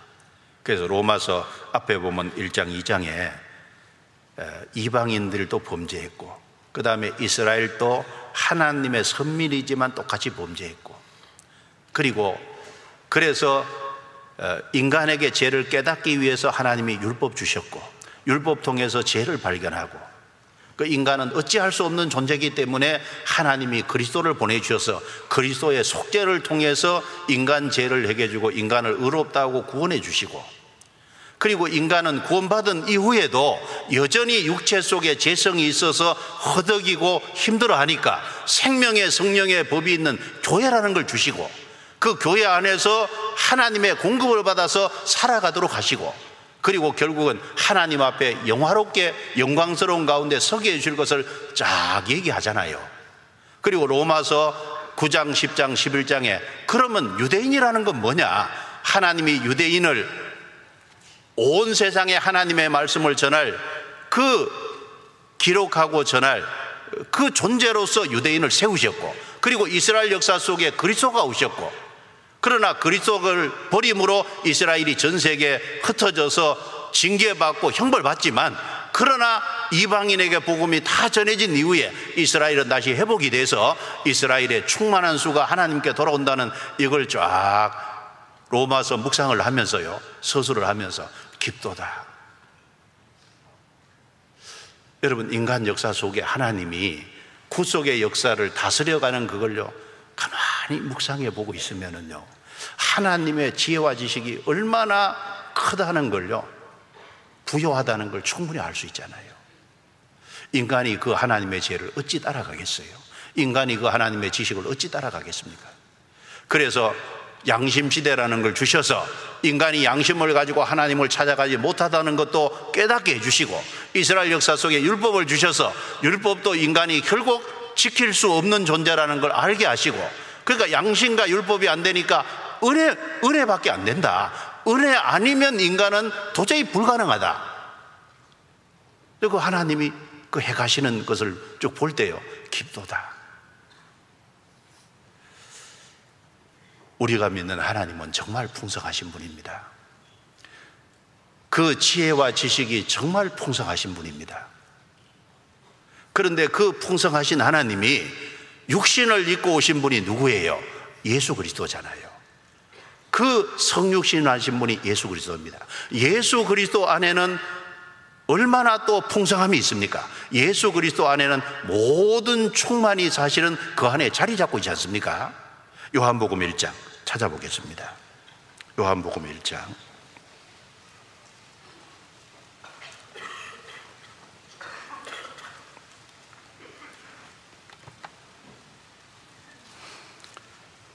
요한복음 1장 1절입니다. 1절.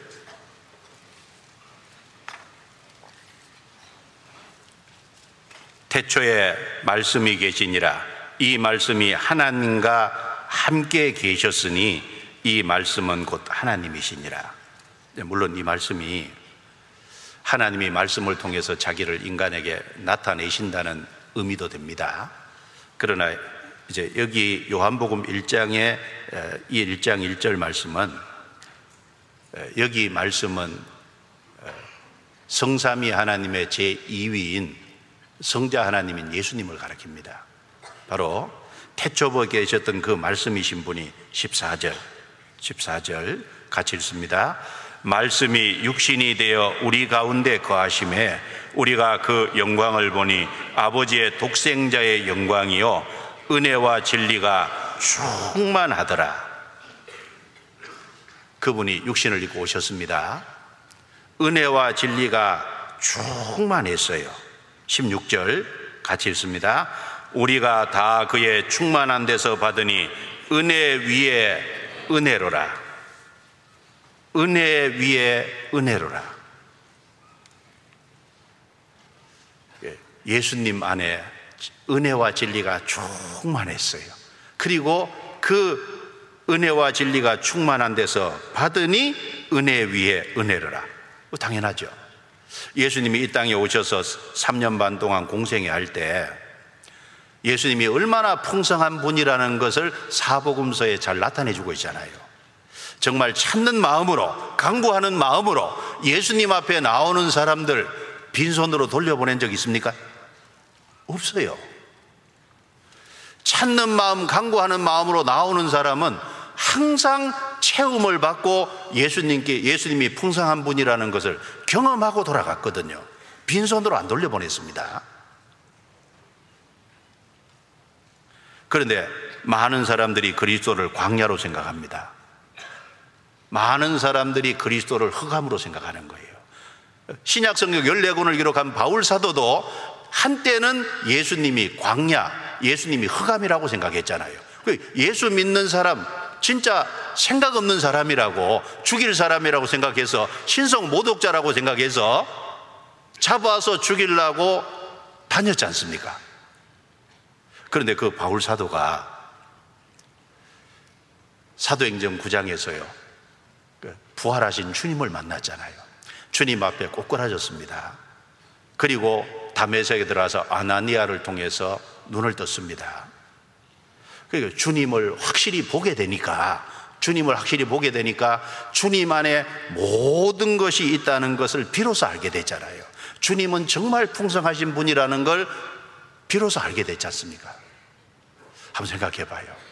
구원과 관계된 것이 예수님 안에 다 있죠. 그 다음에 신앙생활과 관계된 것이 예수님 안에 다 있죠. 그 다음에 우리의 영원한 내세, 영원한 소망과 관계된 것이 누구 안에 있어요? 예수님 안에 다 있잖아요. 그러니까 예수님은 정말 충만하신 분이잖아요. 그 충만하신 가운데서 우리가 구원도 받고 그 충만하신 안에서 받아서 신앙생활도 하고 그리고 영원한 소망도 얻지 않습니까? 주님은 정말 충만하신 분입니다. 성경 골로새서 2장 골로새서 2장 찾아보겠습니다. 골로새서 2장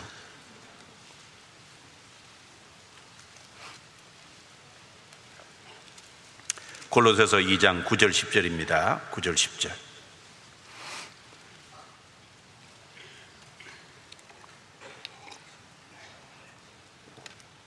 9절 10절 같이 읽어보겠습니다.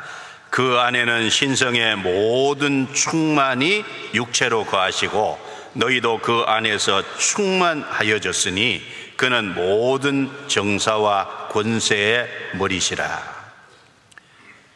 그 안에는 예수님 안에는 신성의 모든 충만이 육체를 거하시고 예수님이 하나님이 사람이 되신 성육신 하신 분, 그 안에 신성의 모든 충만이 있어요.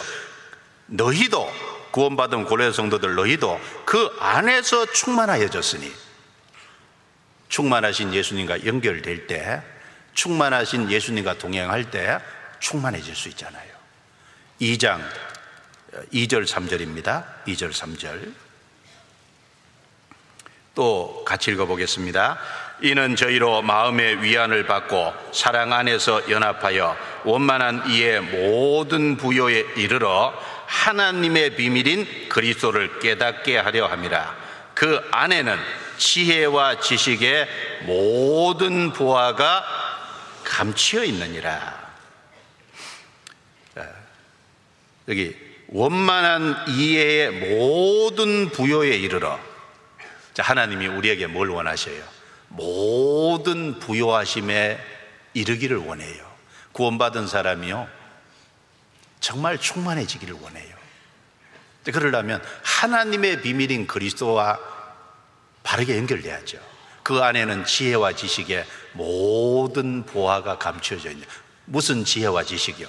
구원받는 지혜와 지식, 신앙생활하는 지혜와 지식, 그리고 우리 영원한 소망 관계 된 지혜와 지식이요. 사실 그리스도 안에 다 있잖아요. 그러니까 하나님은 그리스도를 통해서 우리에게 주시고자 하는 것이 하나님의 뜻입니다. 그리스도와 바른 관계를 맺지 못하고 그리고 구원을 받아서 바른 관계를 맺었다고 할지라도 그 그리스도와 함께하는 삶이 없다면요. 받을 수 없는 거잖아요. 지혜와 지식의 모든 보화가 감춰 있느니라. 예수님은 정말 풍요로우신 분입니다. 욥기 28장에 보면요. 욥기 28장에 그 이제 하나님 경외하는 지혜를 얘기하면서 앞쪽에 쭉 서술하는 내용에 은은 나는 광이 있다 그랬잖아요. 금도 나는 곳이 따로 있습니다. 철은 흙에서 취하고 동은 동에서 녹이 없습니다. 그러니까 이 금과 은과 철과 동과 이 사람이 살아가는 이 지구상에 육신에 필요한 건 하나님이 이 지구상에 다 만들어 놓으셨잖아요. 그러니까 사람들은 그것을 얻기 위해서 멀리까지 가고 땅을 깊숙이 파고 위험을 감수하고 들어가서 기업고 그걸 캐내잖아요. 자, 이 지구의 모든 것을 하나님이 육신에 필요한 걸 담아 놓듯이 신앙에 필요한 모든 것은 누구 안에 있습니까? 그리스도 안에 있습니다. 하나님이 그리스도에게 다 담아 놓으신 거예요. 그리고 우리 신앙에 필요한 모든 것이요. 성경에다 다 담아놨잖아요. 이 세카이어라는 나무가 130m까지 자란다 그러잖아요. 근데 그 세카이어라는 나무 씨를 보면 앞정 정도밖에 안 된다 그러잖아요. 조만합니다. 그런데 그 조그만한 세카이어라는 그 앞정, 그 씨 속에요. 130m다는 나무가 들어있잖아요. 그 하나님은 그렇게 할 수 있는 분입니다. 성경 안에다가 우리 신앙생활에 필요한 거 다 집어넣고 그 예수 그리스도 안에다가 우리 신앙과 관계된 장래에 대한 것까지 다 그리스도 안에 담아놨지 않습니까? 주님은 정말 풍요로우신 분입니다. 그러니까 그리스도는 모든 풍성과 모든 해답인 거예요. 그리스도는 정말 빛과 소망이신 겁니다. 그래서 좀 얘기를 생각을 해보면은 죄짐을 지고 나왔을 때 죄짐을 벗겨주시고 용서해 준 것이 그리스도지 않습니까? 그리고 안식이 없을 때 참된 안식과 평안을 주신 것도 그리스도 안에서 주신 겁니다. 우리가 신앙생활을 하다 보면요, 외로울 때가 있습니다. 제가 어떨 때는요, 나 혼자밖에 없다. 참 억울한 일을 당할 때가 있지 않습니까? 억울한 일을 당할 때, 혼자 남겨진 것 같은 그런 일을 당할 때, 그런데 가만히 생각해보면 그때도요, 주님이 나의 진정한 친구가 돼 주시잖아요.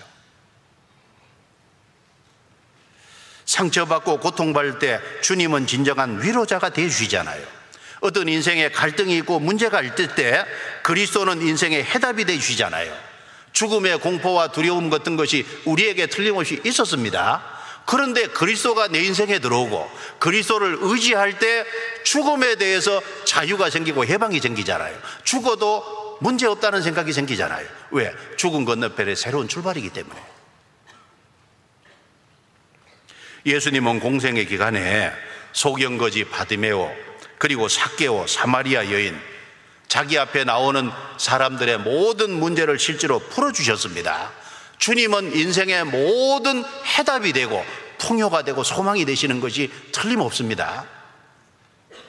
구약 성경에 보면 시바 여왕 나오잖아요. 이 솔로몬 소식을 듣고 솔로몬에게 찾아왔습니다.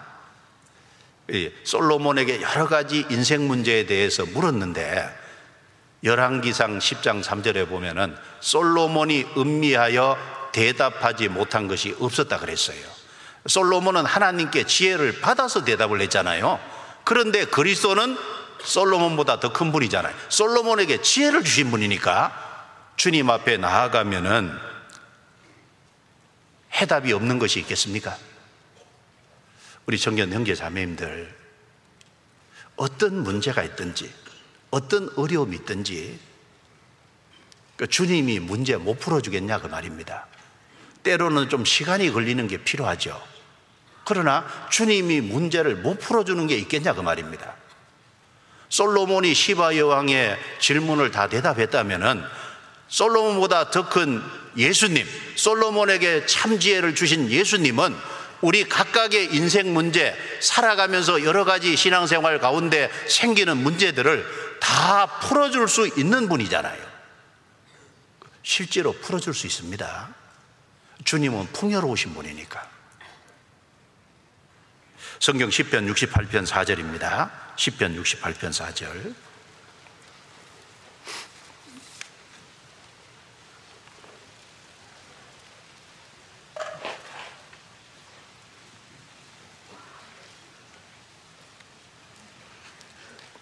시편 68편 4절입니다.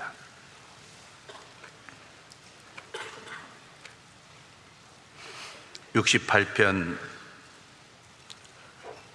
시편 68편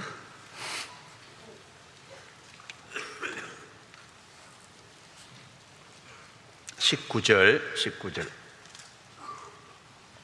같이 읽겠습니다.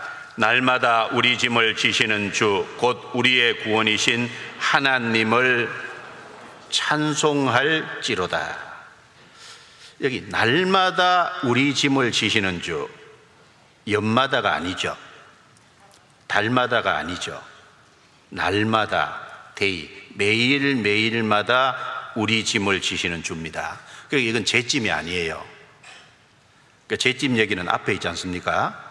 18절에 보면 주께서 높은 곳으로 오르시며 사로잡은 자를 끌고 선물을 인간에게서 또는 폐역자 중에서 받으시니 여호와 하나님이 저희와 함께 거하려 하심이로다. 이 시편 68편 18절이 에베소서 4장에 인용되어 있습니다. 여기 어, 사로잡은 자를 끌고 높은 곳으로 오르셨다고 할 적에 어, 에베소서 4장에는 이걸 예수님의 승천이라고 분명히 말씀을 하고 있습니다. 예수님이 이 땅에 십자가에 죽으시고 무덤에 들어가셨다가 3일 만에 부활해서 어, 오셨던 하늘로 다시 승천에 가셨습니다. 승천에 가실 때 사로잡은 자를 끌고 사로잡은 자가 누구겠습니까? 마귀에게 사로잡혀 있던 자를 주님의 보혈로 구원해서 어, 주님이 다시 사로잡은 겁니다. 선물을 인간에게서 또는 폐역자 중에서 받으시니 우리는 구원받기 전에 폐역자였습니다. 그런데 우리가 구원을 받아서 주님의 자녀가 됐습니다. 주님이 우리에게 선물을 주신 동시에 이제 구원받은 사람들이 주님께 드리는 것을 주님께서 또 받으신다는 거예요. 우리가 주님께 받았은 동시에 우리가 주님께 드리는 걸 주님이 받으신다는 것이 얼마나 감사한 겁니까? 주님이 나를 구원하신 것도 감사하고 내가 은혜에 보답하는 것을 주님은 기쁘게 받으십니다. 자, 그래서 여기 18절에 우리 구원과 신앙생활을 얘기를 하면서 19절에 날마다 우리 짐을 지시는 주, 우리의 구원이신 하나님을 찬송할지로다. 우리의 구원이신 하나님. 나를 구원하셨을 뿐 아니라 이제 구원받은 그때부터 매일매일 날마다 우리 짐을 주님이 져주시는 거예요. 짐이 뭡니까? 문제잖아요. 인생의 여러 가지 문제들이지 않습니까? 그런 것들을 주님이 지신다고 했잖아요. 그래서 그리스도는 어, 풍요로우신 분이고 그리스도는 우리 인생의 모든 해답을고 우리의 인생의 모든 빛이고 소망입니다.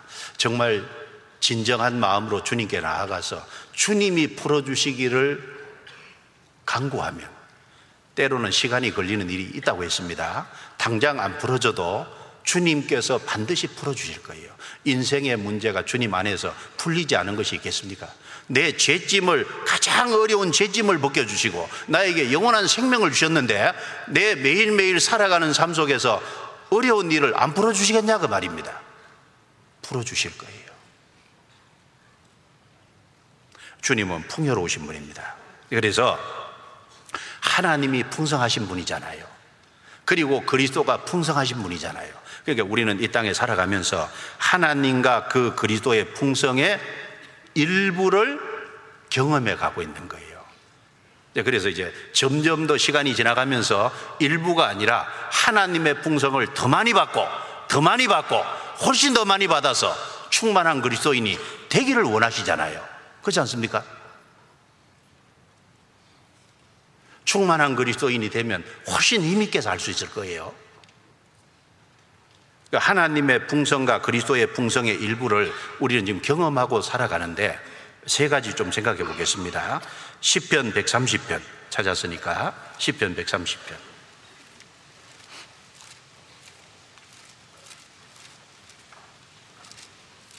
시편 130편 1절부터 8절인데 이것은 구속의 풍성함을 말하는 겁니다. 구속의 풍성함입니다. 자, 손 좀 들어보세요. 손 좀.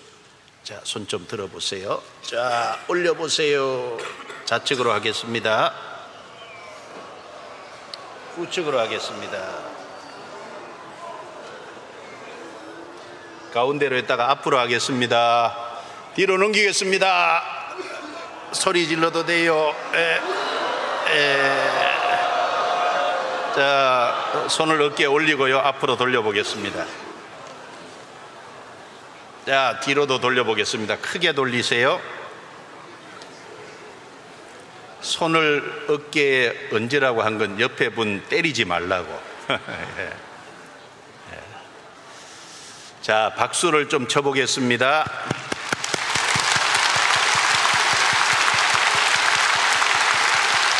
자, 손목 박수, 손가락 박수, 손등 박수. 자, 지압 박수. 반대로도 하겠습니다. 중지 가지고 손 어, 바닥 정중앙을 때려 보세요. 자, 스무 번 박수를 쳐보겠습니다. 시작.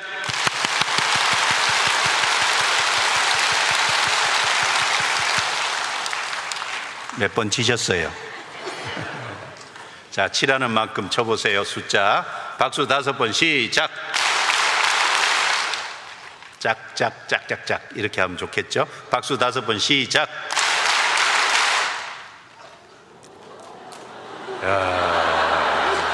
제가 놀랬어요. 자, 제가 7하는 숫자에 하나 빼서 어, 쳐보세요. 박수 여섯 번 시작. 박수 네 번 시작. 박수 두 번 시작. 세게 치세요. 박수 한 번 시작. 음, 예. 감사합니다.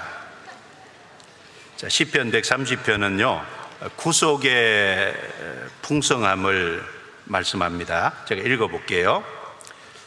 여호와여 내가 깊은 데서 죽게 부르짖었나이다. 주여 내 소리를 들으시며 나의 강구하는 소의 길을 기울이소서. 여호와여 주께서 제약을 감찰하실진데 주여 누가 서리까? 그러나 사유하심이 주께 있으면 주를 경외케 하심이니이다. 나 곧 내 영혼이 여호와를 기다리며 내가 그 말씀을 바라는도다. 파수꾼이 아침을 기다림보다 내 영혼이 주를 더 기다리나니 참으로 파수꾼이 아침을 기다림보다 더하도다. 이스라엘아 여호와를 바랄지어다. 같이 읽습니다. 여호와께서는 인자하심과 풍성한 구속이 있음이라. 저가 이스라엘을 그 모든 제약에서 구속하시리로다. 여기 여호와께서는 인자하심과 어, 풍성한 구속이 있습니다. 하나님께는요 인자하심이 있습니다. 자기 백성을 향한 끝까지 사랑하는 사랑이 있어요. 우리 형제자매님들 구원받고 지금까지 잘못 살아왔을지라도 또 2024년 한 해 잘못 살아왔을지라도 하나님은 자기 백성을 향한 인자가 있습니다. 하나님은 그곳에서 벌떡 일어나기를 원해요. 끝까지 붙잡아 주시기를 원해요. 하나님이 자기 아들을 버리는 경우는 없습니다. 예, 인자와 어, 풍성한 구속이 있습니다. 피로 제사해 주셨잖아요. 그것도 모든 죄를 사해 주셨지 않습니까? 마태복음 11장 28절에 수고하고 무거운 짐자들아 다 내게로 오라. 내가 너희를 쉬게 하리라. 예, 주님이 다 오라 그랬어요. 풍성한 구속이 있습니다. 십자가 옆에 죽어가는 강도의 죄도 용서해 주셨고 그리고 간음 중에 현장에서 잡혀서 사람들이 손에 손에 돌을 들고 쳐 죽이려고 하는 그 여인을 향해서도 나도 너를 정죄하지 않노니 가서 다시는 죄를 범치 말라. 용서해 주셨어요. 구약의 이스라엘 역사 속에 가장 악한 이스라엘 왕이 문하세 왕입니다. 근데 그 문하세 왕, 이스라엘 땅에 우상을 가득 퍼뜨려 놓은 그 문하세의 죄 때문에 남유다가 바벨론에 멸망할 수밖에 없었습니다. 그런데 그 문하세는 참으로 돌이켰어요. 그 문하세가 돌이킬 때 하나님이 그를 받아주셨잖아요. 하나님은 풍성한 구속이 있습니다. 죄가 다한 곳에 은혜가 더욱 넘쳤다 그랬습니다. 죄가 다한 곳에 은혜가 넘쳤다고 죄를 마음대로 지으면 안 되겠죠. 그러나 내가 죄를 이미 지은 과거라면, 과거라면 그 모든 것도 주님이 다 용서하신 겁니다. 계속 거기 머물러 있을 게 아니라 돌아서야 돼요.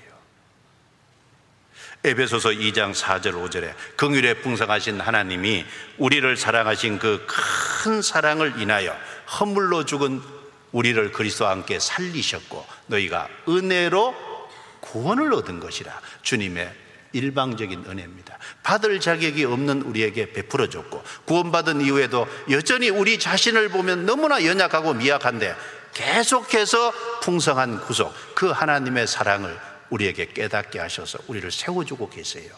우리는 그 풍성한 구속의 일부를 경험하고 있습니다. 동시에 풍성한 생명도 우리가 경험하고 삽니다. 요한복음 10장 10절입니다. 요한복음 10장 10절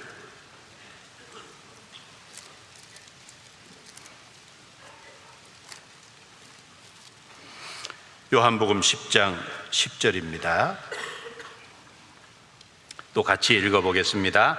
도적이 오는 것은 도적질하고 죽이고 멸망시키려는 것뿐이요. 내가 온 것은 양으로 생명을 얻게 하고 더 풍성히 얻게 하려는 것이라. 내가 온 것은 주님이 온 것은 생명을 얻게 하고 더 풍성히 얻게 하려는 것이라.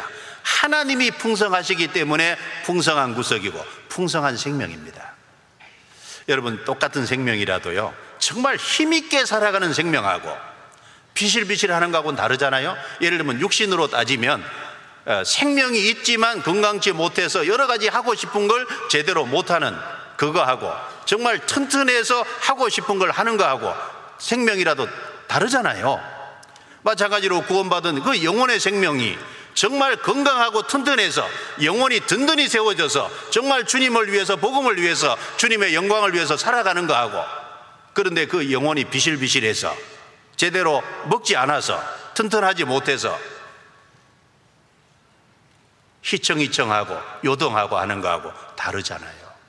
생명을 얻게 하신 주님은 더 풍성히 풍성한 생명을 주시기를 정말 원하십니다. 우리는 그 생명의 일부를 계속 받아서 경험하고 삽니다. 그리고 동시에 성령을 주셨기 때문에 성령의 풍성함, 성령의 충만함을 주님이 주기를 원하세요. 디도서 3장, 디도서 3장, 디도서 3장입니다. 3장 7절 7절 또 같이 읽어볼까요? 우리로 저의 은혜를 힘입어 의롭다 하심을 얻어 영생의 소망을 따라 후사가 되게 하려 하심이라. 앞에 6절이네요. 6절도 같이 읽습니다. 성령을 우리 구주 예수 그리스도로 말미암아 우리에게 풍성히 부어 주사. 앞에 중생의 씻음과 성령의 새롭게 하심으로 하셨다. 구원을 받을 때 제시음을 받고 성령이 오셔서 새롭게 됐어요. 그 다음에 성령을 풍성히 부어주사, 풍성히. 여러분 성령 세례를 받았으면 성령의 충만을 경험해야죠. 세상에서는 술이 있습니다. 술을 많이 먹으면 술이 충만하죠. 신앙 안에서 성령이 계셔요.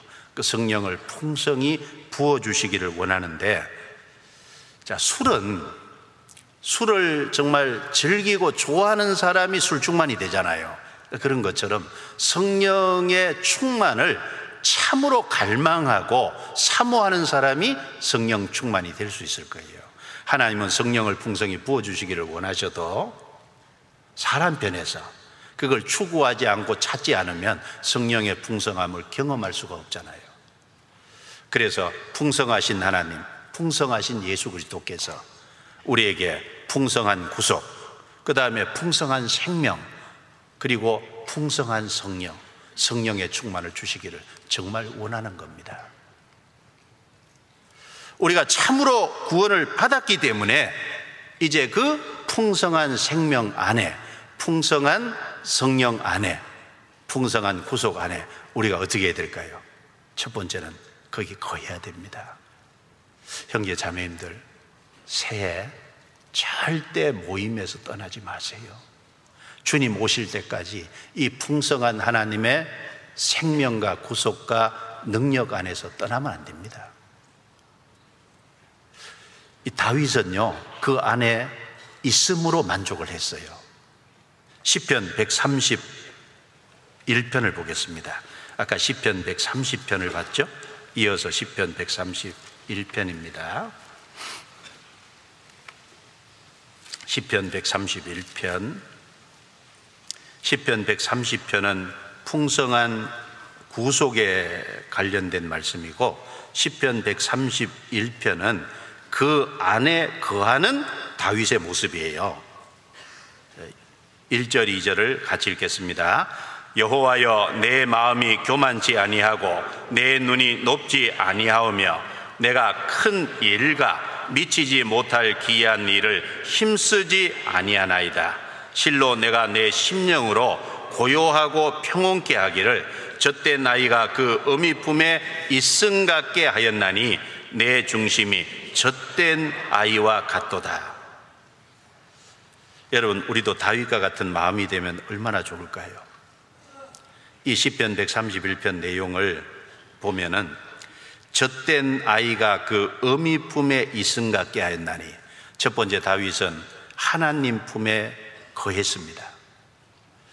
자, 젖을 충분히 마시고 그리고 어머니의 품에 안겨 있는 아이의 모습은요, 뭘 생각하게 합니까? 만족이라는 걸 생각하게 합니다. 다윗은 하나님 품에 있었던 동시에 하나님 품에서 만족했어요. 그리고 다윗은 여기 내가 내 심령으로 고요하고 평온케 하기를 그랬어요. 다윗은 고요하고 평온한 심령을 가진 사람입니다. 그리고 다윗은 지족하는 마음이 있었죠. 1절에 내 마음이 교만지 아니하고 내 눈이 높지 아니하며 내가 큰 일과 미치지 못한 일을 기이한 일을 힘쓰지 않아야 하이다. 즉 지족했다는 거예요. 하나님 품에 있으면서 하나님 품에서 만족하고 그리고 거기에서 고요하고 평온한 심령을 갖고 거기에서 하나님이 주신 위치와 하나님이 주신 직분에서 그 일을 최선을 다하는 그것으로 지족하는 이것이 우리의 모습이 되어야 될 겁니다. 첫 번째는 이런 마음을 우리가 다 가져야 될 거예요. 우리는요, 구원받는 순간 사실은 하나님 품에 안긴 겁니다. 누가복음 15장에 보면요 돌아온 탕자 어, 모습 볼 때 탕자가 돌아올 때 아버지가 먼저 봤잖아요 상거가 뭔데 달려가서 목을 안고 입을 맞췄잖아요 아버지가 안아줬어요. 돌아올 적에 우리는 하나님 품에 안긴 거예요. 탕자가 아버지 품에 안긴 것처럼. 하나님이 이스라엘을 향해서요, 하나님이 처음부터 품었다 그랬어요. 안았다 그랬어요. 근데 이스라엘은 하나의 그림자잖아요. 이스라엘은 구원받은 성도의 무리의 하나의 모형입니다. 하나님이 구원받을 때 우리를 품으셨어요. 그게 실제입니다. 실제. 이사야 46장 찾아보겠습니다. 이사야 46장. 이사야 46장 3절 4절입니다. 3절 4절. 제가 읽겠습니다. 야곱 집이여 이스라엘 집에 남은 모든 자여 나를 들을지어다. 배에서 나무로부터 내게 안겼고 태에서 나무로부터 내게 풍기운 너희여 같이 읽을까요? 너희가 노년에 이르기까지 내가 그리하겠고 백발이 되기까지 내가 너희를 품을 것이라 내가 지었은즉 안을 것이요 품을 것이요 구하여 내리라. 자, 이 말씀을 보면 참 마음에 평안한 마음이 생기죠. 여기 배에서 나무로부터 태에서 나무로부터 안겼고 풍겼다 그랬어요. 노년 백발이 되기까지 하나님이 품을 거라 그랬어요. 내가 지었으니 하나님이 이스라엘을 지었기 때문에 안고 품었고 끝까지 구하여 냈잖아요. 하나님이 우리를 구원하셨어요. 우리 영혼을 새롭게 하셨어요. 우리 영혼을 새 사람이 되게 지었어요. 하나님 우리를 안고 품습니다. 신명기 33장 27절에 보면요. 영원하신 하나님이 너의 처소가 되시니 그 영원하신 팔이 내 아래 있도다. 영원하신 팔이 아래 있다는 건 뭐예요? 안았다는 거예요. 요한복음 13장에 보면은 사도 요한 얘기가 나오잖아요. 만찬석상에서 예수님의 품에 기댔어요. 그리고 묻기를 주여 주를 팔자가 누굽니까? 라고 사도 요한이 물었어요. 여러분 그 예수님의 품에 안긴 사도 요한의 마음이 어땠을까요? 참 따뜻하지 않았겠어요? 하나님의 품에 안겨 있는 우리 모습을 생각해 볼 수 있을 거예요. 어머니의 품에 안겼어요. 사랑스러운 눈으로 자기를 내려다보고 있는 그 어머니와 눈을 맞이하고 기뻐하고 즐거워하는 모습. 그게 우리 신앙의 모습이 돼야 됩니다. 정말 주님 품에 내가 안겼기 때문에 주님을 바라보고 주님은 그 사랑스러운 눈길로 우리를 보고 계시잖아요. 그 주님으로 만족하고 기뻐하는 주님의 품에 안겨서 살아야 됩니다. 그럴 뿐 아니라 그 안에 있는 품 안에 있는 사람은 고요하고 안정된 심령이 되죠. 아무 염려, 근심, 걱정이 없죠. 여러분, 어린 아이가 어머니 품에 있으면 염려, 걱정할 것 없잖아요. 우리가 주님 품 안에 있으면 고요하고 평온한 심령이 될 거예요. 너희 염려를 다 죽게 맡겨버리라. 아무것도 염려하지 말고 오직 모든 일에 기도와 간구로 너희 구할 것을 하나님께 아뢰라. 그리하면 모든 지각에 뛰어나신 하나님의 평강이 그리스도 예수 안에서 너희 마음과 생각을 지키시리니 예. 주님 안에 주님 품에 있으면요 고요하고 안정된 심령이 됩니다. 다윗은 그 주님 품 안에 있었기 때문에 전쟁 중에서도 쫓기는 속에서도 누워, 자고 깨었다고 주님께 맡겼기 때문에 가능한 일입니다. 그럴 뿐 아니라 그 안에서 다윗은 만족했어요. 우리도 주님 안에서 만족해야 될 겁니다. 시편 23편 1절에 여호와는 나의 목자시니 내가 부족함이 없어요. 다윗은 부족함이 없다. 만족하다. 왜 육신적으로 부족함이 없겠어요? 그러나 하나님이 자기의 목자로 계시기 때문에 만족하는 거예요. 우리 삶 속에 육신적으로 부족한 거 많이 있겠죠. 그러나 주님에게는 다 있죠. 그리고 신앙적으로 내게 부족한 거 주님께 다 있어요. 필요하면 채우실 거예요. 그 안에서 우리는 만족하는 것이 필요할 겁니다. 그래서 주님 품에 있는 성도는 그 주님의 사랑으로 만족을 합니다. 이 세상에 은을 사랑하는 자는 은으로 만족함이 없어요. 그러나 주님을 사랑하는 자는 주님으로 정말 만족할 겁니다. 그리고 지족하는 마음이 필요하겠죠. 다윗은 자기에게 주신 위치, 자기에게 주신 직분, 그걸 통해서 자기가 할 수 있는 일에 최선을 다했어요. 미치지 못할 기이한 일을 힘쓰지 않았습니다. 우리 청년 시절에요. 마음을 좀 낮추는 것이 필요합니다. 지나친 것을 쫓아가는 것이 옳은 것이 아니에요. 그렇지 않습니까? 자기 위치, 자기 직분, 자기에게 주신 그 일에서 최선을 다하는 그것이 필요할 겁니다. 두 달란트 재능 받은 사람이 다섯 달란트 재능 받은 사람의 일을 하려고 하면 교만이잖아요. 두 달란트만 열심히 하면요. 두 달란트도 잘하였다 착하고 충성된 종아라고 합니다. 하나님 앞에 서면 상대평가를 하는 게 아니에요. 절대평가를 합니다. 그러니까 우리 각자에게 주신 재능이 달라요. 믿음의 분량이 달라요. 재능과 믿음의 분량을 잘 판단해서 그 재능과 믿음의 분량에서요. 미치지 못할, 힘쓰지 못할 기회할 일을 힘쓰면 안 됩니다. 그거는 교만이에요. 그거는 눈이 높은 겁니다. 다윗은 그것이 교만이라는 걸 알기 때문에 하려고 하지 않았어요. 고라당은 민수기 16장에 보면 고라당 모세를 거스렸잖아요. 그 자기에게 준 레위 지파로서 성막에서 봉사하는 그게 큰 일이고 중요한 일인데 그걸 작은 일로 여겼어요.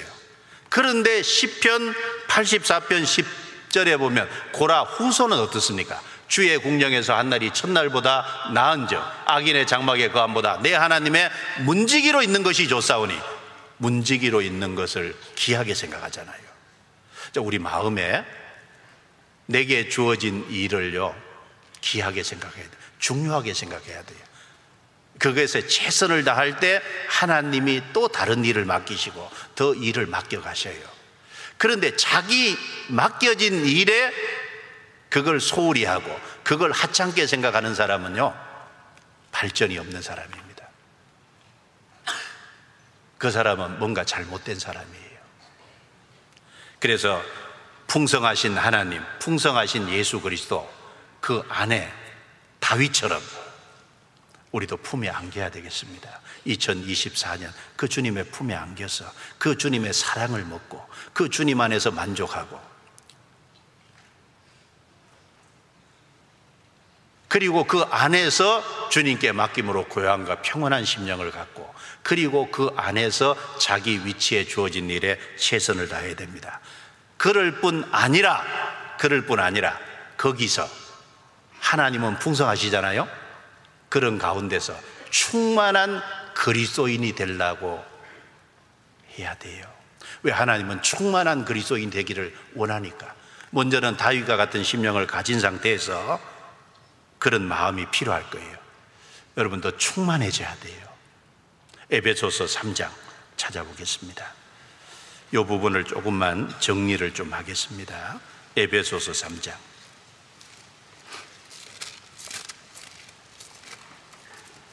에베소서 3장. 하나님 이렇게 말씀하셨습니다. 14절부터 19절입니다. 제가 읽겠습니다. 이러함으로 내가 하늘과 땅에 있는 각 족속에게 이름을 주신 아버지 앞에 무릎을 꿇고 비노니 그 영광의 풍성을 따라 그의 성령으로 말미암아 너희 속 사람을 능력으로 강건하게 하옵시며 믿음으로 말미암아 그리스도께서 너희 마음에 계시게 하옵시고 너희가 사랑 가운데서 뿌리가 박히고 터가 굳어져서 같이 읽습니다. 능히 모든 성도와 함께 지식에 넘치는 그리스도의 사랑을 알아 그 넓이와 길이와 높이와 깊이가 어떠함을 깨달아 하나님의 모든 충만하신 것으로 너희에게 충만하게 하시기를 구하노라. 자, 이 바울 사도께서 에베소 성도들을 위해서 기도해 준 내용인데요. 이 내용 속에 보면 16절에 그 영광의 풍성을 따라 하나님의 영광의 풍성은 우리가 헤아리기 어렵습니다. 그 풍성을 따라서 모든 것이 되어지길 원하면서 19절 끝에 하나님의 모든 충만하신 것으로 너에게 충만하게 하시기를 구하노라. 이렇게 기도해 줬어요. 이렇게 기도해 준 건 무슨 의미입니까? 이것을 추구해야 된다는 거예요.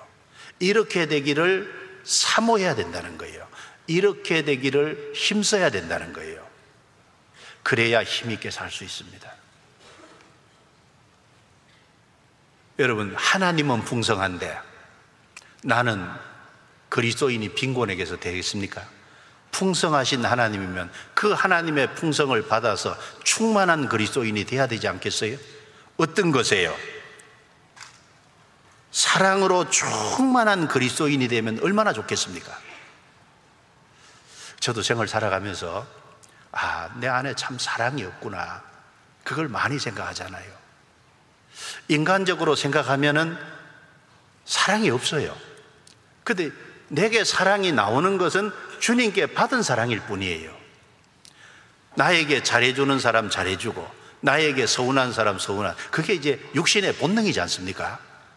그런데 어렵게 하고 힘들게 하고, 그럴지라도 주님의 생명을 받았기 때문에 주님의 자녀를 귀하게 생각하고 사랑하는 그 마음은 주님이 주시는 마음이지 않습니까?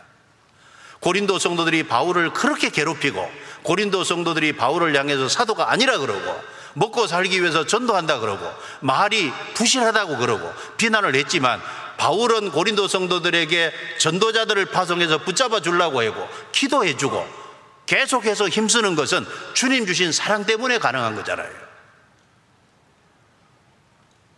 사랑으로 충만한 그리스도인이 되면은 얼마나 좋겠냐 그 말입니다. 그리고 은혜로 충만한 그리스도인이 돼야 되잖아요. 사랑과 은혜가 충만하면 기쁨과 감사가 충만한 그리스도인이 될 수 있을 거예요. 그렇지 않습니까? 은혜가 충만하고 사랑이 충만하면 기쁨과 감사가 충만하게 되겠죠. 은혜를 받으면 감사가 나오니까요. 그리고 말씀으로 충만한 그리스도인이 돼야 되지 않겠습니까? 골로새서 3장 16절에 그리스도의 말씀이 너희 속에 풍성히 거하여 그리스도의 말씀이 말씀을요 이렇게 연구해 가지고 안다 싶은데 시간 지나면 또 잊어먹잖아요. 깨달은 것 같은데 시간 지나가면 더 깊은 뜻이 있잖아요. 참 신기합니다.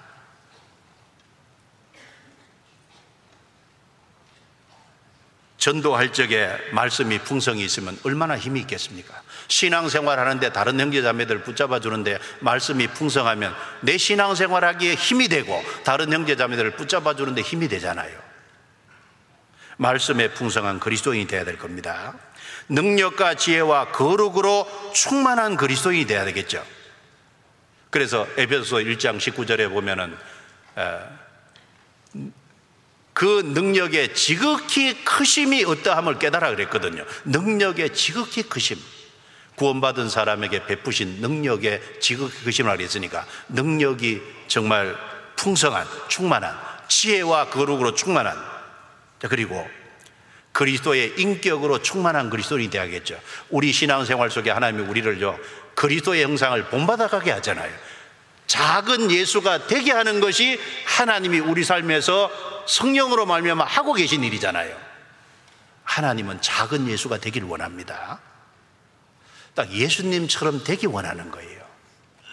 모든 면에서 그리스도를 본받기를 원하는 거예요. 그러니까 그리스도의 인격으로 충만하면 온유와 겸손으로 충만하면 얼마나 좋겠습니까? 사명으로 충만한 그리스도인이 돼야죠. 사명. 바울 사도가 나의 달려갈 길과 주 예수께 받은 사명, 곧 하나님의 은혜 복음 증가하는 일을 마치려 하면 나의 생명을 조금도 귀한 것으로 여기지 아니하노라. 우리 속에 어떤 사명이 있습니까? 2024년 한 해 내가 어떤 어떻게 살아야 되겠다는 마음의 결심과 결단을 하셨을 거 아니에요? 주님이 나를 부르시고 어르신 목적에 충실한 사명으로 충만한 그리스도인, 소망으로 충만하고 그리고 주님의 열정으로 충만하고 주님과 같이 교제하는 기도로 충만한 그리스도인이 되면 얼마나 좋겠어요. 하나님의 모든 충만하신 것으로 충만하지 하시기를 구하노라. 하나님은 풍성하신 분입니다. 우리가 빈곤하면 안 돼요. 충만한 그리스도인이 돼야 될 겁니다. 왜 충만한 그리스도인이 돼야 되냐 하면은 빈곤한 그리스도인하고 충만한 그리스도인하고 다릅니다. 충만한 그리스도인이 되면 본능이 할 수 없는 육신의 재능 그 이상의 것을 틀림없이 할 수 있는 거예요. 용서도 더 크게 할 수 있습니다. 고난도 더 큰 게 와도 견딜 수 있어요. 순종도 더 크게 할 수 있어요. 그리고 구원받은 사람 형제 자매들 좀 안 맞는 부분에도요. 충만한 그리스도인이 되면요. 안 맞는 것 같은데 잘 맞아서 연합해서 해 가거든요. 충만한 그리스도인이 되면 힘이 있는 겁니다. 그러면 충만한 그리스도인이 되기 위해서는 어떻게 해야 되냐? 간단하게 좀 몇 가지만 생각을 해보면 첫 번째는 생명의 성령의 법이 있는 교회 안에요. 좀 전에도 말씀했지만 반드시 거해야 됩니다. 2024년에 반드시 주일 말씀, 수요 말씀뿐 아니라 청년의 모임에 교제 가운데 꼭 거해야 돼요. 교제 가운데. 교제 가운데. 성경 로마서 8장을 보겠습니다. 로마서 8장. 로마서 8장. 1절, 2절입니다. 1절, 2절.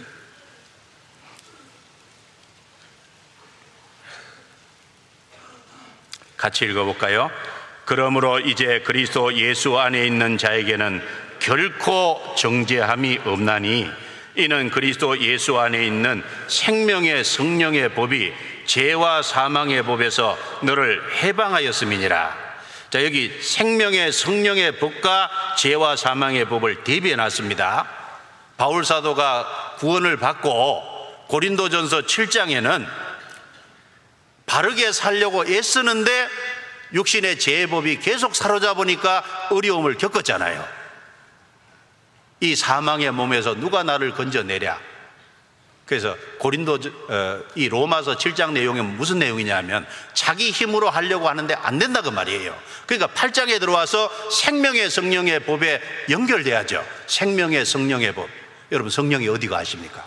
구원받은 개인 속에 가는 동시에 교회 속에 가십니다. 교회 속에 가세요. 교회 머리로 계시잖아요. 그 교회 머리로 계신 거기에 생명의 성령의 법이라 그랬어요. 거기에 연결이 되면 공급을 받아요. 여러분 로마서 7장에서 로마서 8장 뛰어넘는 어떤 특별한 체험을 한다 그런 말이 아닙니다. 로마서 8장에 넘어가도 뒤에 넘어가면 여전히 육신의 탄식이 올라오잖아요. 여전히 어려움이 있어요. 그러나 생명의 성령의 법이 있는 거기에 연결돼서 공급을 계속해서 받고 그리고 자기 육신을 쳐서 성령의 법에 굴복시키고 살아가면 하나님이 이기게 도와주십니다. 풍성하게 도와주셔요. 공급 안 받고 풍성해지는 사람은 없습니다. 육신도 먹어야 풍성해지잖아요. 먹어야 배부르잖아요. 그러면 신앙도 공급 받아야 풍성해지잖아요. 2024년에 반드시 생명의 성령의 법이 있는 교회 안에 거해야 돼요. 그럴 적에 정죄함이 없다는 말은 구원받은 사람은 지옥 심판 없습니다. 근데 여기 정죄는 생활 속의 정죄를 말하는 거예요. 구원받고 신앙생활해도 육신에 끌려가면요. 자꾸 정죄되는 게 있잖아요. 그런데 신앙이 바르게 세워지고 공급을 받아 힘있게 살면요. 생활 속의 정죄에서도 벗어나는 거예요. 죄와 사망의 법에서 너를 해방했다. 이것은 단회적인 얘기를 하는 것보다 신앙생활 속에서 계속 반복적인 것을 1장 1절 2절에 얘기하고 있는 겁니다. 그러니까 교회 안에 거하세요. 그리고 청년의 교제에 꼭 어떤 어려움이 있더라도 거해야 됩니다. 여기 동계수련에 와서 돌아가 가지고 교제 안에 안 거하면 무슨 소용이 있어요? 교제 안에 거해야 되죠. 두 번째는 하나 다짐하죠. 그 내가 우리 각자 인생을 살아오면서 누룩되는 거 있잖아요. 하나님 보실 때 틀림없이 제된 게 있을 거예요, 자기 삶 속에. 그 누룩을 찾아서 딱 제거하는 겁니다. 아니, 한 해 가기 전에 딱 결정해요. 아시겠죠? 오늘 하루밖에 안 남았어요. 오늘 주님 오실 수도 있어요. 오늘 딱 제거하는 겁니다. 이스라엘에요. 무교절은 7일 동안 가정에서 모든 누룩을 제거하는 절기잖아요. 7일이 반복되는 게 일생인데 결국은 우리 삶 속에 죄를 제거하는 겁니다. 모든 좋은 것을 막는 통로가 뭐예요? 죄잖아요. 좋은 것이 오는 통로가 막히는 게 죄예요. 일단 죄가 들어오면 우리 양심부터 걸리고 교제 나가는 거 꺼려지고 그렇죠? 그리고 기도가 막히고 그 다음에 내 마음속에 죄가 있으면 옆에 사람들에게 전도하려 그럴 적에 담대함이 안 생겨요. 이것 때문에 주님이 안 도와주실까 걱정되잖아요. 그 죄를 찾아내서 죄를 제거해야 됩니다. 성경 스바냐 1장 12절입니다. 스바냐 1장 12절.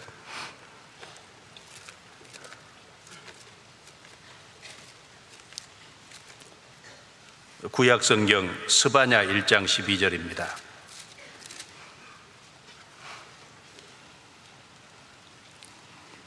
같이 읽겠습니다.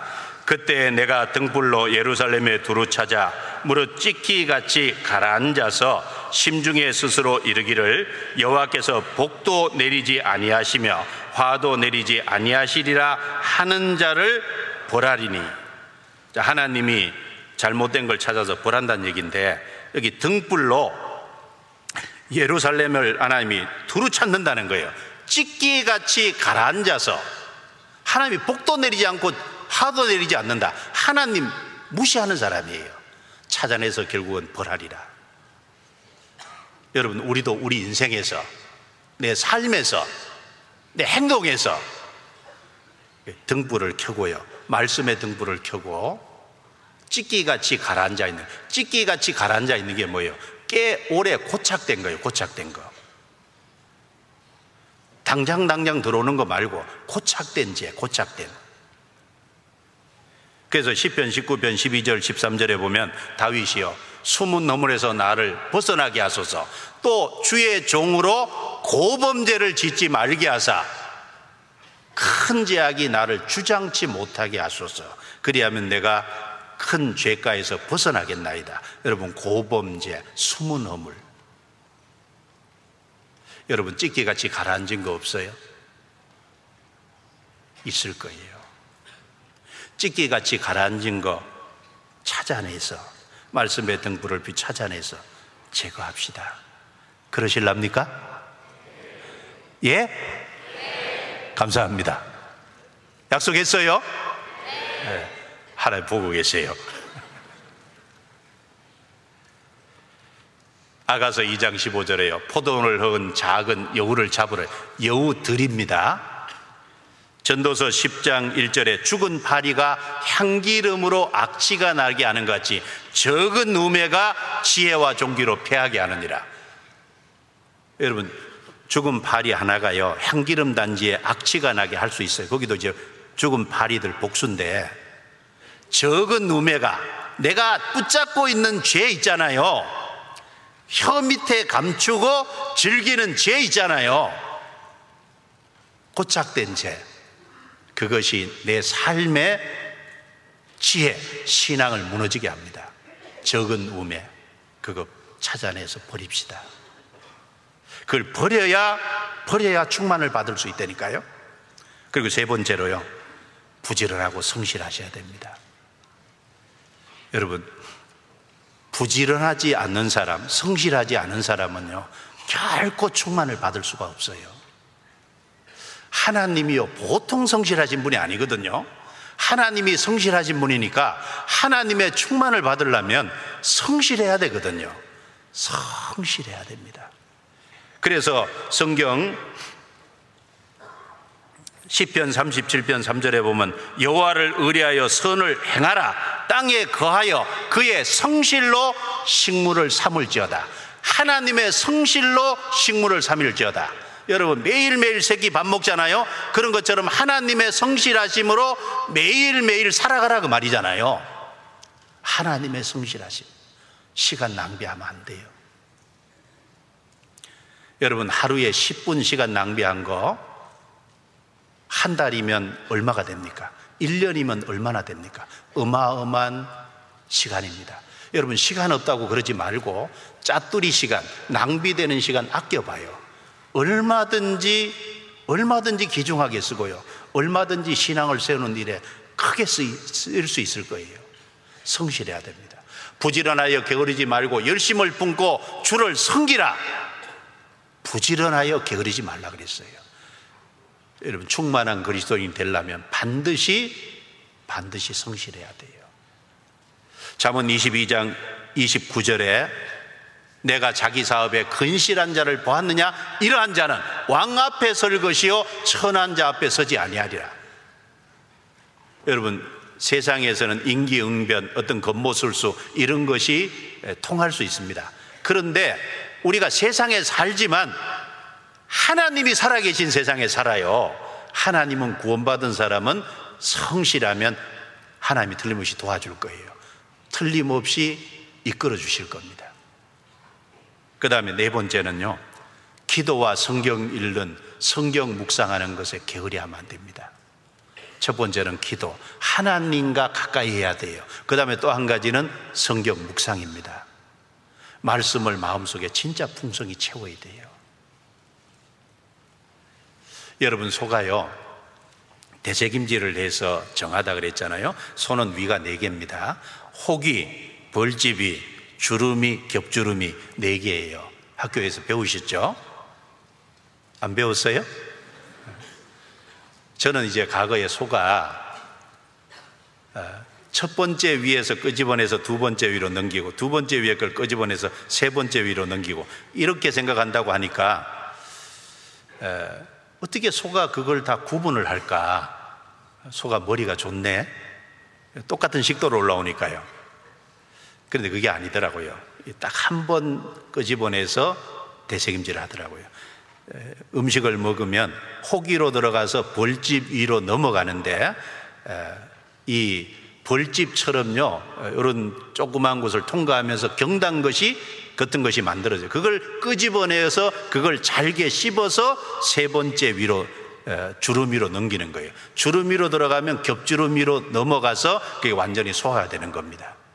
한 번 끄집어내는데 꼭 끄집어내서 대책임질 할 때요. 1, 1분의 60회 이상을 해야 건강한 소랍니다. 그래서 소를 기르는 분한테 제가 들었어요. 자기는 그걸 대책임지라는 수를 이렇게 타이머를 가지고 센다 그래요. 60회 건강한 소는 1분에 90회까지 씹을 수 있대요. 그리고 하루에 무려 8시간을 재책임질 한다는 거예요. 몇 시간요? 8시간. 대단합니다. 여러분, 8시간 묵상하시는 분 계세요?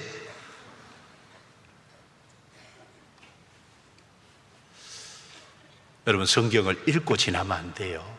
성경을 묵상해야 돼요. 성경을 정말 깊이 생각해서 내 삶에 적용할 때 그것이 진짜 내 것이 됩니다. 읽는다고 내 것이 되는 게 아니잖아요. 내용을 안다고 내 것이 되는 게 아니잖아요. 묵상해서 삶에 적용이 돼서 경험 속에서 체득될 때 그게 진짜 자기에게 깨달아진 말씀이잖아요. 예, 말씀에 부지런해야 돼요. 여러분, 만나는 해가 뜨기 전에 일찍 거두어야 돼요. 부지런해야죠? 그리고 만나를 먹기 위해서는 만나는 단단하잖아요. 요리를 해야 돼요. 하나님의 말씀에 부지런해야 됩니다.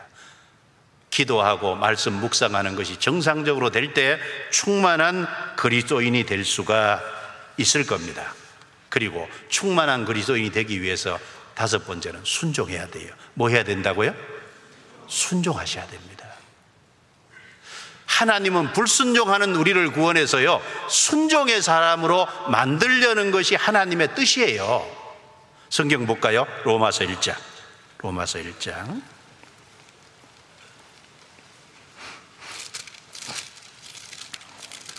로마서 1장 시작을 이렇게 말씀합니다. 로마서 1장 5절 같이 읽겠습니다. 그로 말미암아 우리가 은혜와 사도의 직분을 받아 그 이름을 위하여 모든 이방인 중에서 믿어 순종케 하나니. 자 모든 이방인 중에서 믿어 순종케 하나니. 믿어서 구원 받았으면요. 그 다음에 순종의 삶을 사셔야 돼요. 로마서 16장도 보겠습니다. 로마서 끝장. 로마서 16장 26절. 이제는 나타내신 바 되었으며 영원하신 하나님의 명을 쫓아 선지자들의 글로 말미암아 모든 민족으로 믿어 순종케 하시려고 알게 하신 바 그 비밀의 계시를 쫓아 된 것이니 이 복음으로 너희를 능히 경고케 하실.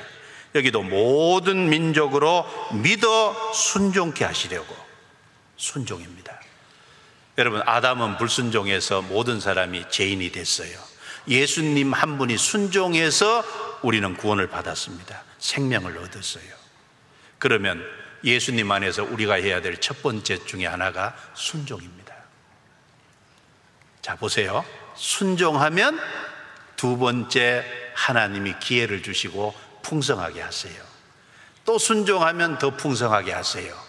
또 순종하면 더 풍성하게 하세요. 그런데 불순종하면 점점 메마릅니다. 점점 힘없는 그리스도인이 될 거예요. 하나님이 사울에게 사울에게 기회를 줬어요. 7일 동안 어떤 일이 생기든지 7일 동안 사무엘이 올 때까지 기다려라. 그런데 못 기다리고요. 자기가 번제를 드려 버렸잖아요. 근데 하나님 다시 기회를 줬죠. 아말렉 가서 진멸하라. 근데 불순종했어요. 하나님의 말씀을 버렸기 때문에 사울도 버림을 받았습니다. 여러분 순종하지 않는 불순종하는 그리스도인은 점점 빈곤한 그리스도인이 되어 갈 거예요. 순종하는 그리스도인은 풍성한 그리스도인이 되어 갈 거예요. 작은 일부터 순종해 보세요. 그러면 하나님이 더 풍성케 해 주실 겁니다. 그리고 마지막으로 풍성한 그리스도인이 되기를 갈망해야 돼요. 10편 81편 10절에 내 입을 넓게 열라 라고 말씀했죠. 입을 넓게 열어야 돼요. 마태복음 5장 6절. 의에 줄이고 목마른 자는 복이 있나니 저희가 배부를 것이며 제가 금년 수첩을 딱 받아 적고 제일 수첩 제일 앞에다가 제가 써놓은 써놓은 구절이 마태복음 5장 6절입니다. 의에 줄이고 목마른 자는 복이 있나니 저희가 배부를 것이며 아 정말 의에 줄이고 정말 하나님의 거룩한 뜻을 이루기 위한 목마름을 내 속에 더 가졌으면 좋겠다. 그런 마음에서 제가 수첩 첫 번째 적어 놨어요. 여러분, 갈망하는 마음, 갈망하는 마음이 있는 것에 하나님이 채워주세요.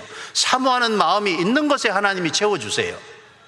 정말 충만한 그리스도인이 되기를 바라는 사람에게 주님이 충만한 그리스도인이 되게 해주세요. 주를 기뻐시게 하는 그리스도인이 되기를 원하는 사람에게 주를 기쁘시게 할 수 있도록 도와주십니다. 영혼을 건져야 되겠다고 하는 갈망이 있는 사람에게 영혼을 건질 수 있는 풍성한 그리스도인이 되게 해주십니다.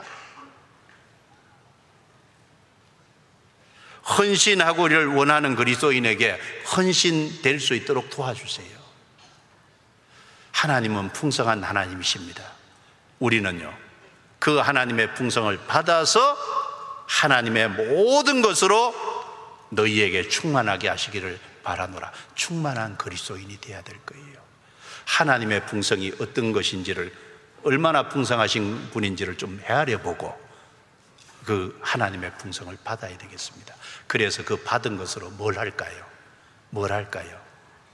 받은 것으로 힘있게 사는데 가장 힘써야 될 게 뭐예요? 전도, 전도. 하나님은 생명을 원합니다. 여러분, 봄이 되면요, 파랗잖아요. 연한 녹색이 올라와 가지고 녹색이 이렇게 해서 점점 짙부르게 돼서 이 자연이 파랗게 되는데 원래 녹색 자체가 생명을 상징하잖아요, 생명에. 하나님이 생명을 얼마나 사모하고 생명을 원하면요, 녹색으로 다 해놨겠어요.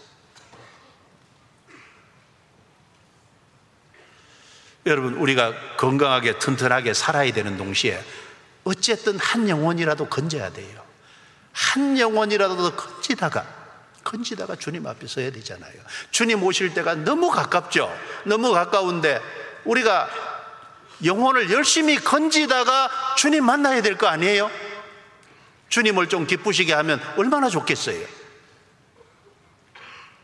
그 충만을 받아서 영혼을 건지는데 정말 열심히 해야 되겠습니다. 영혼 건지는데. 그래서 여기 청년들이 얼마나 많아요. 이 많은 청년들이 한 해 하나님 앞에 그 하나님의 풍성한 일을 받아서 충만한 그리스도인이 되면요. 정말 힘있게 살고 훨씬 더 많은 영혼이 우리에게 돌아올 거예요. 하나님은 하실 수 있는 분입니다. 그런 삶이 되기를 진심으로 바랍니다. 바랍니다. 그래서 담대하게 한 해 열심히 전도해서 많은 결실을 낼 수 있도록 해야 되겠습니다. 기도하겠습니다.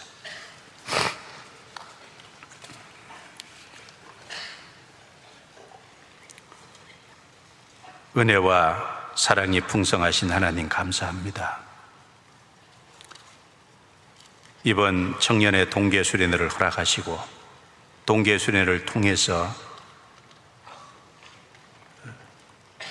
청년들이 말씀으로 신앙을 경곡케 하고 또 무엇을 힘써야 될지 어떤 삶을 살아야 될지 바르게 기준을 잡을 수 있도록 또 결심과 결단을 할 수 있는 귀한 기회가 되도록 도와주심을 믿고 감사합니다.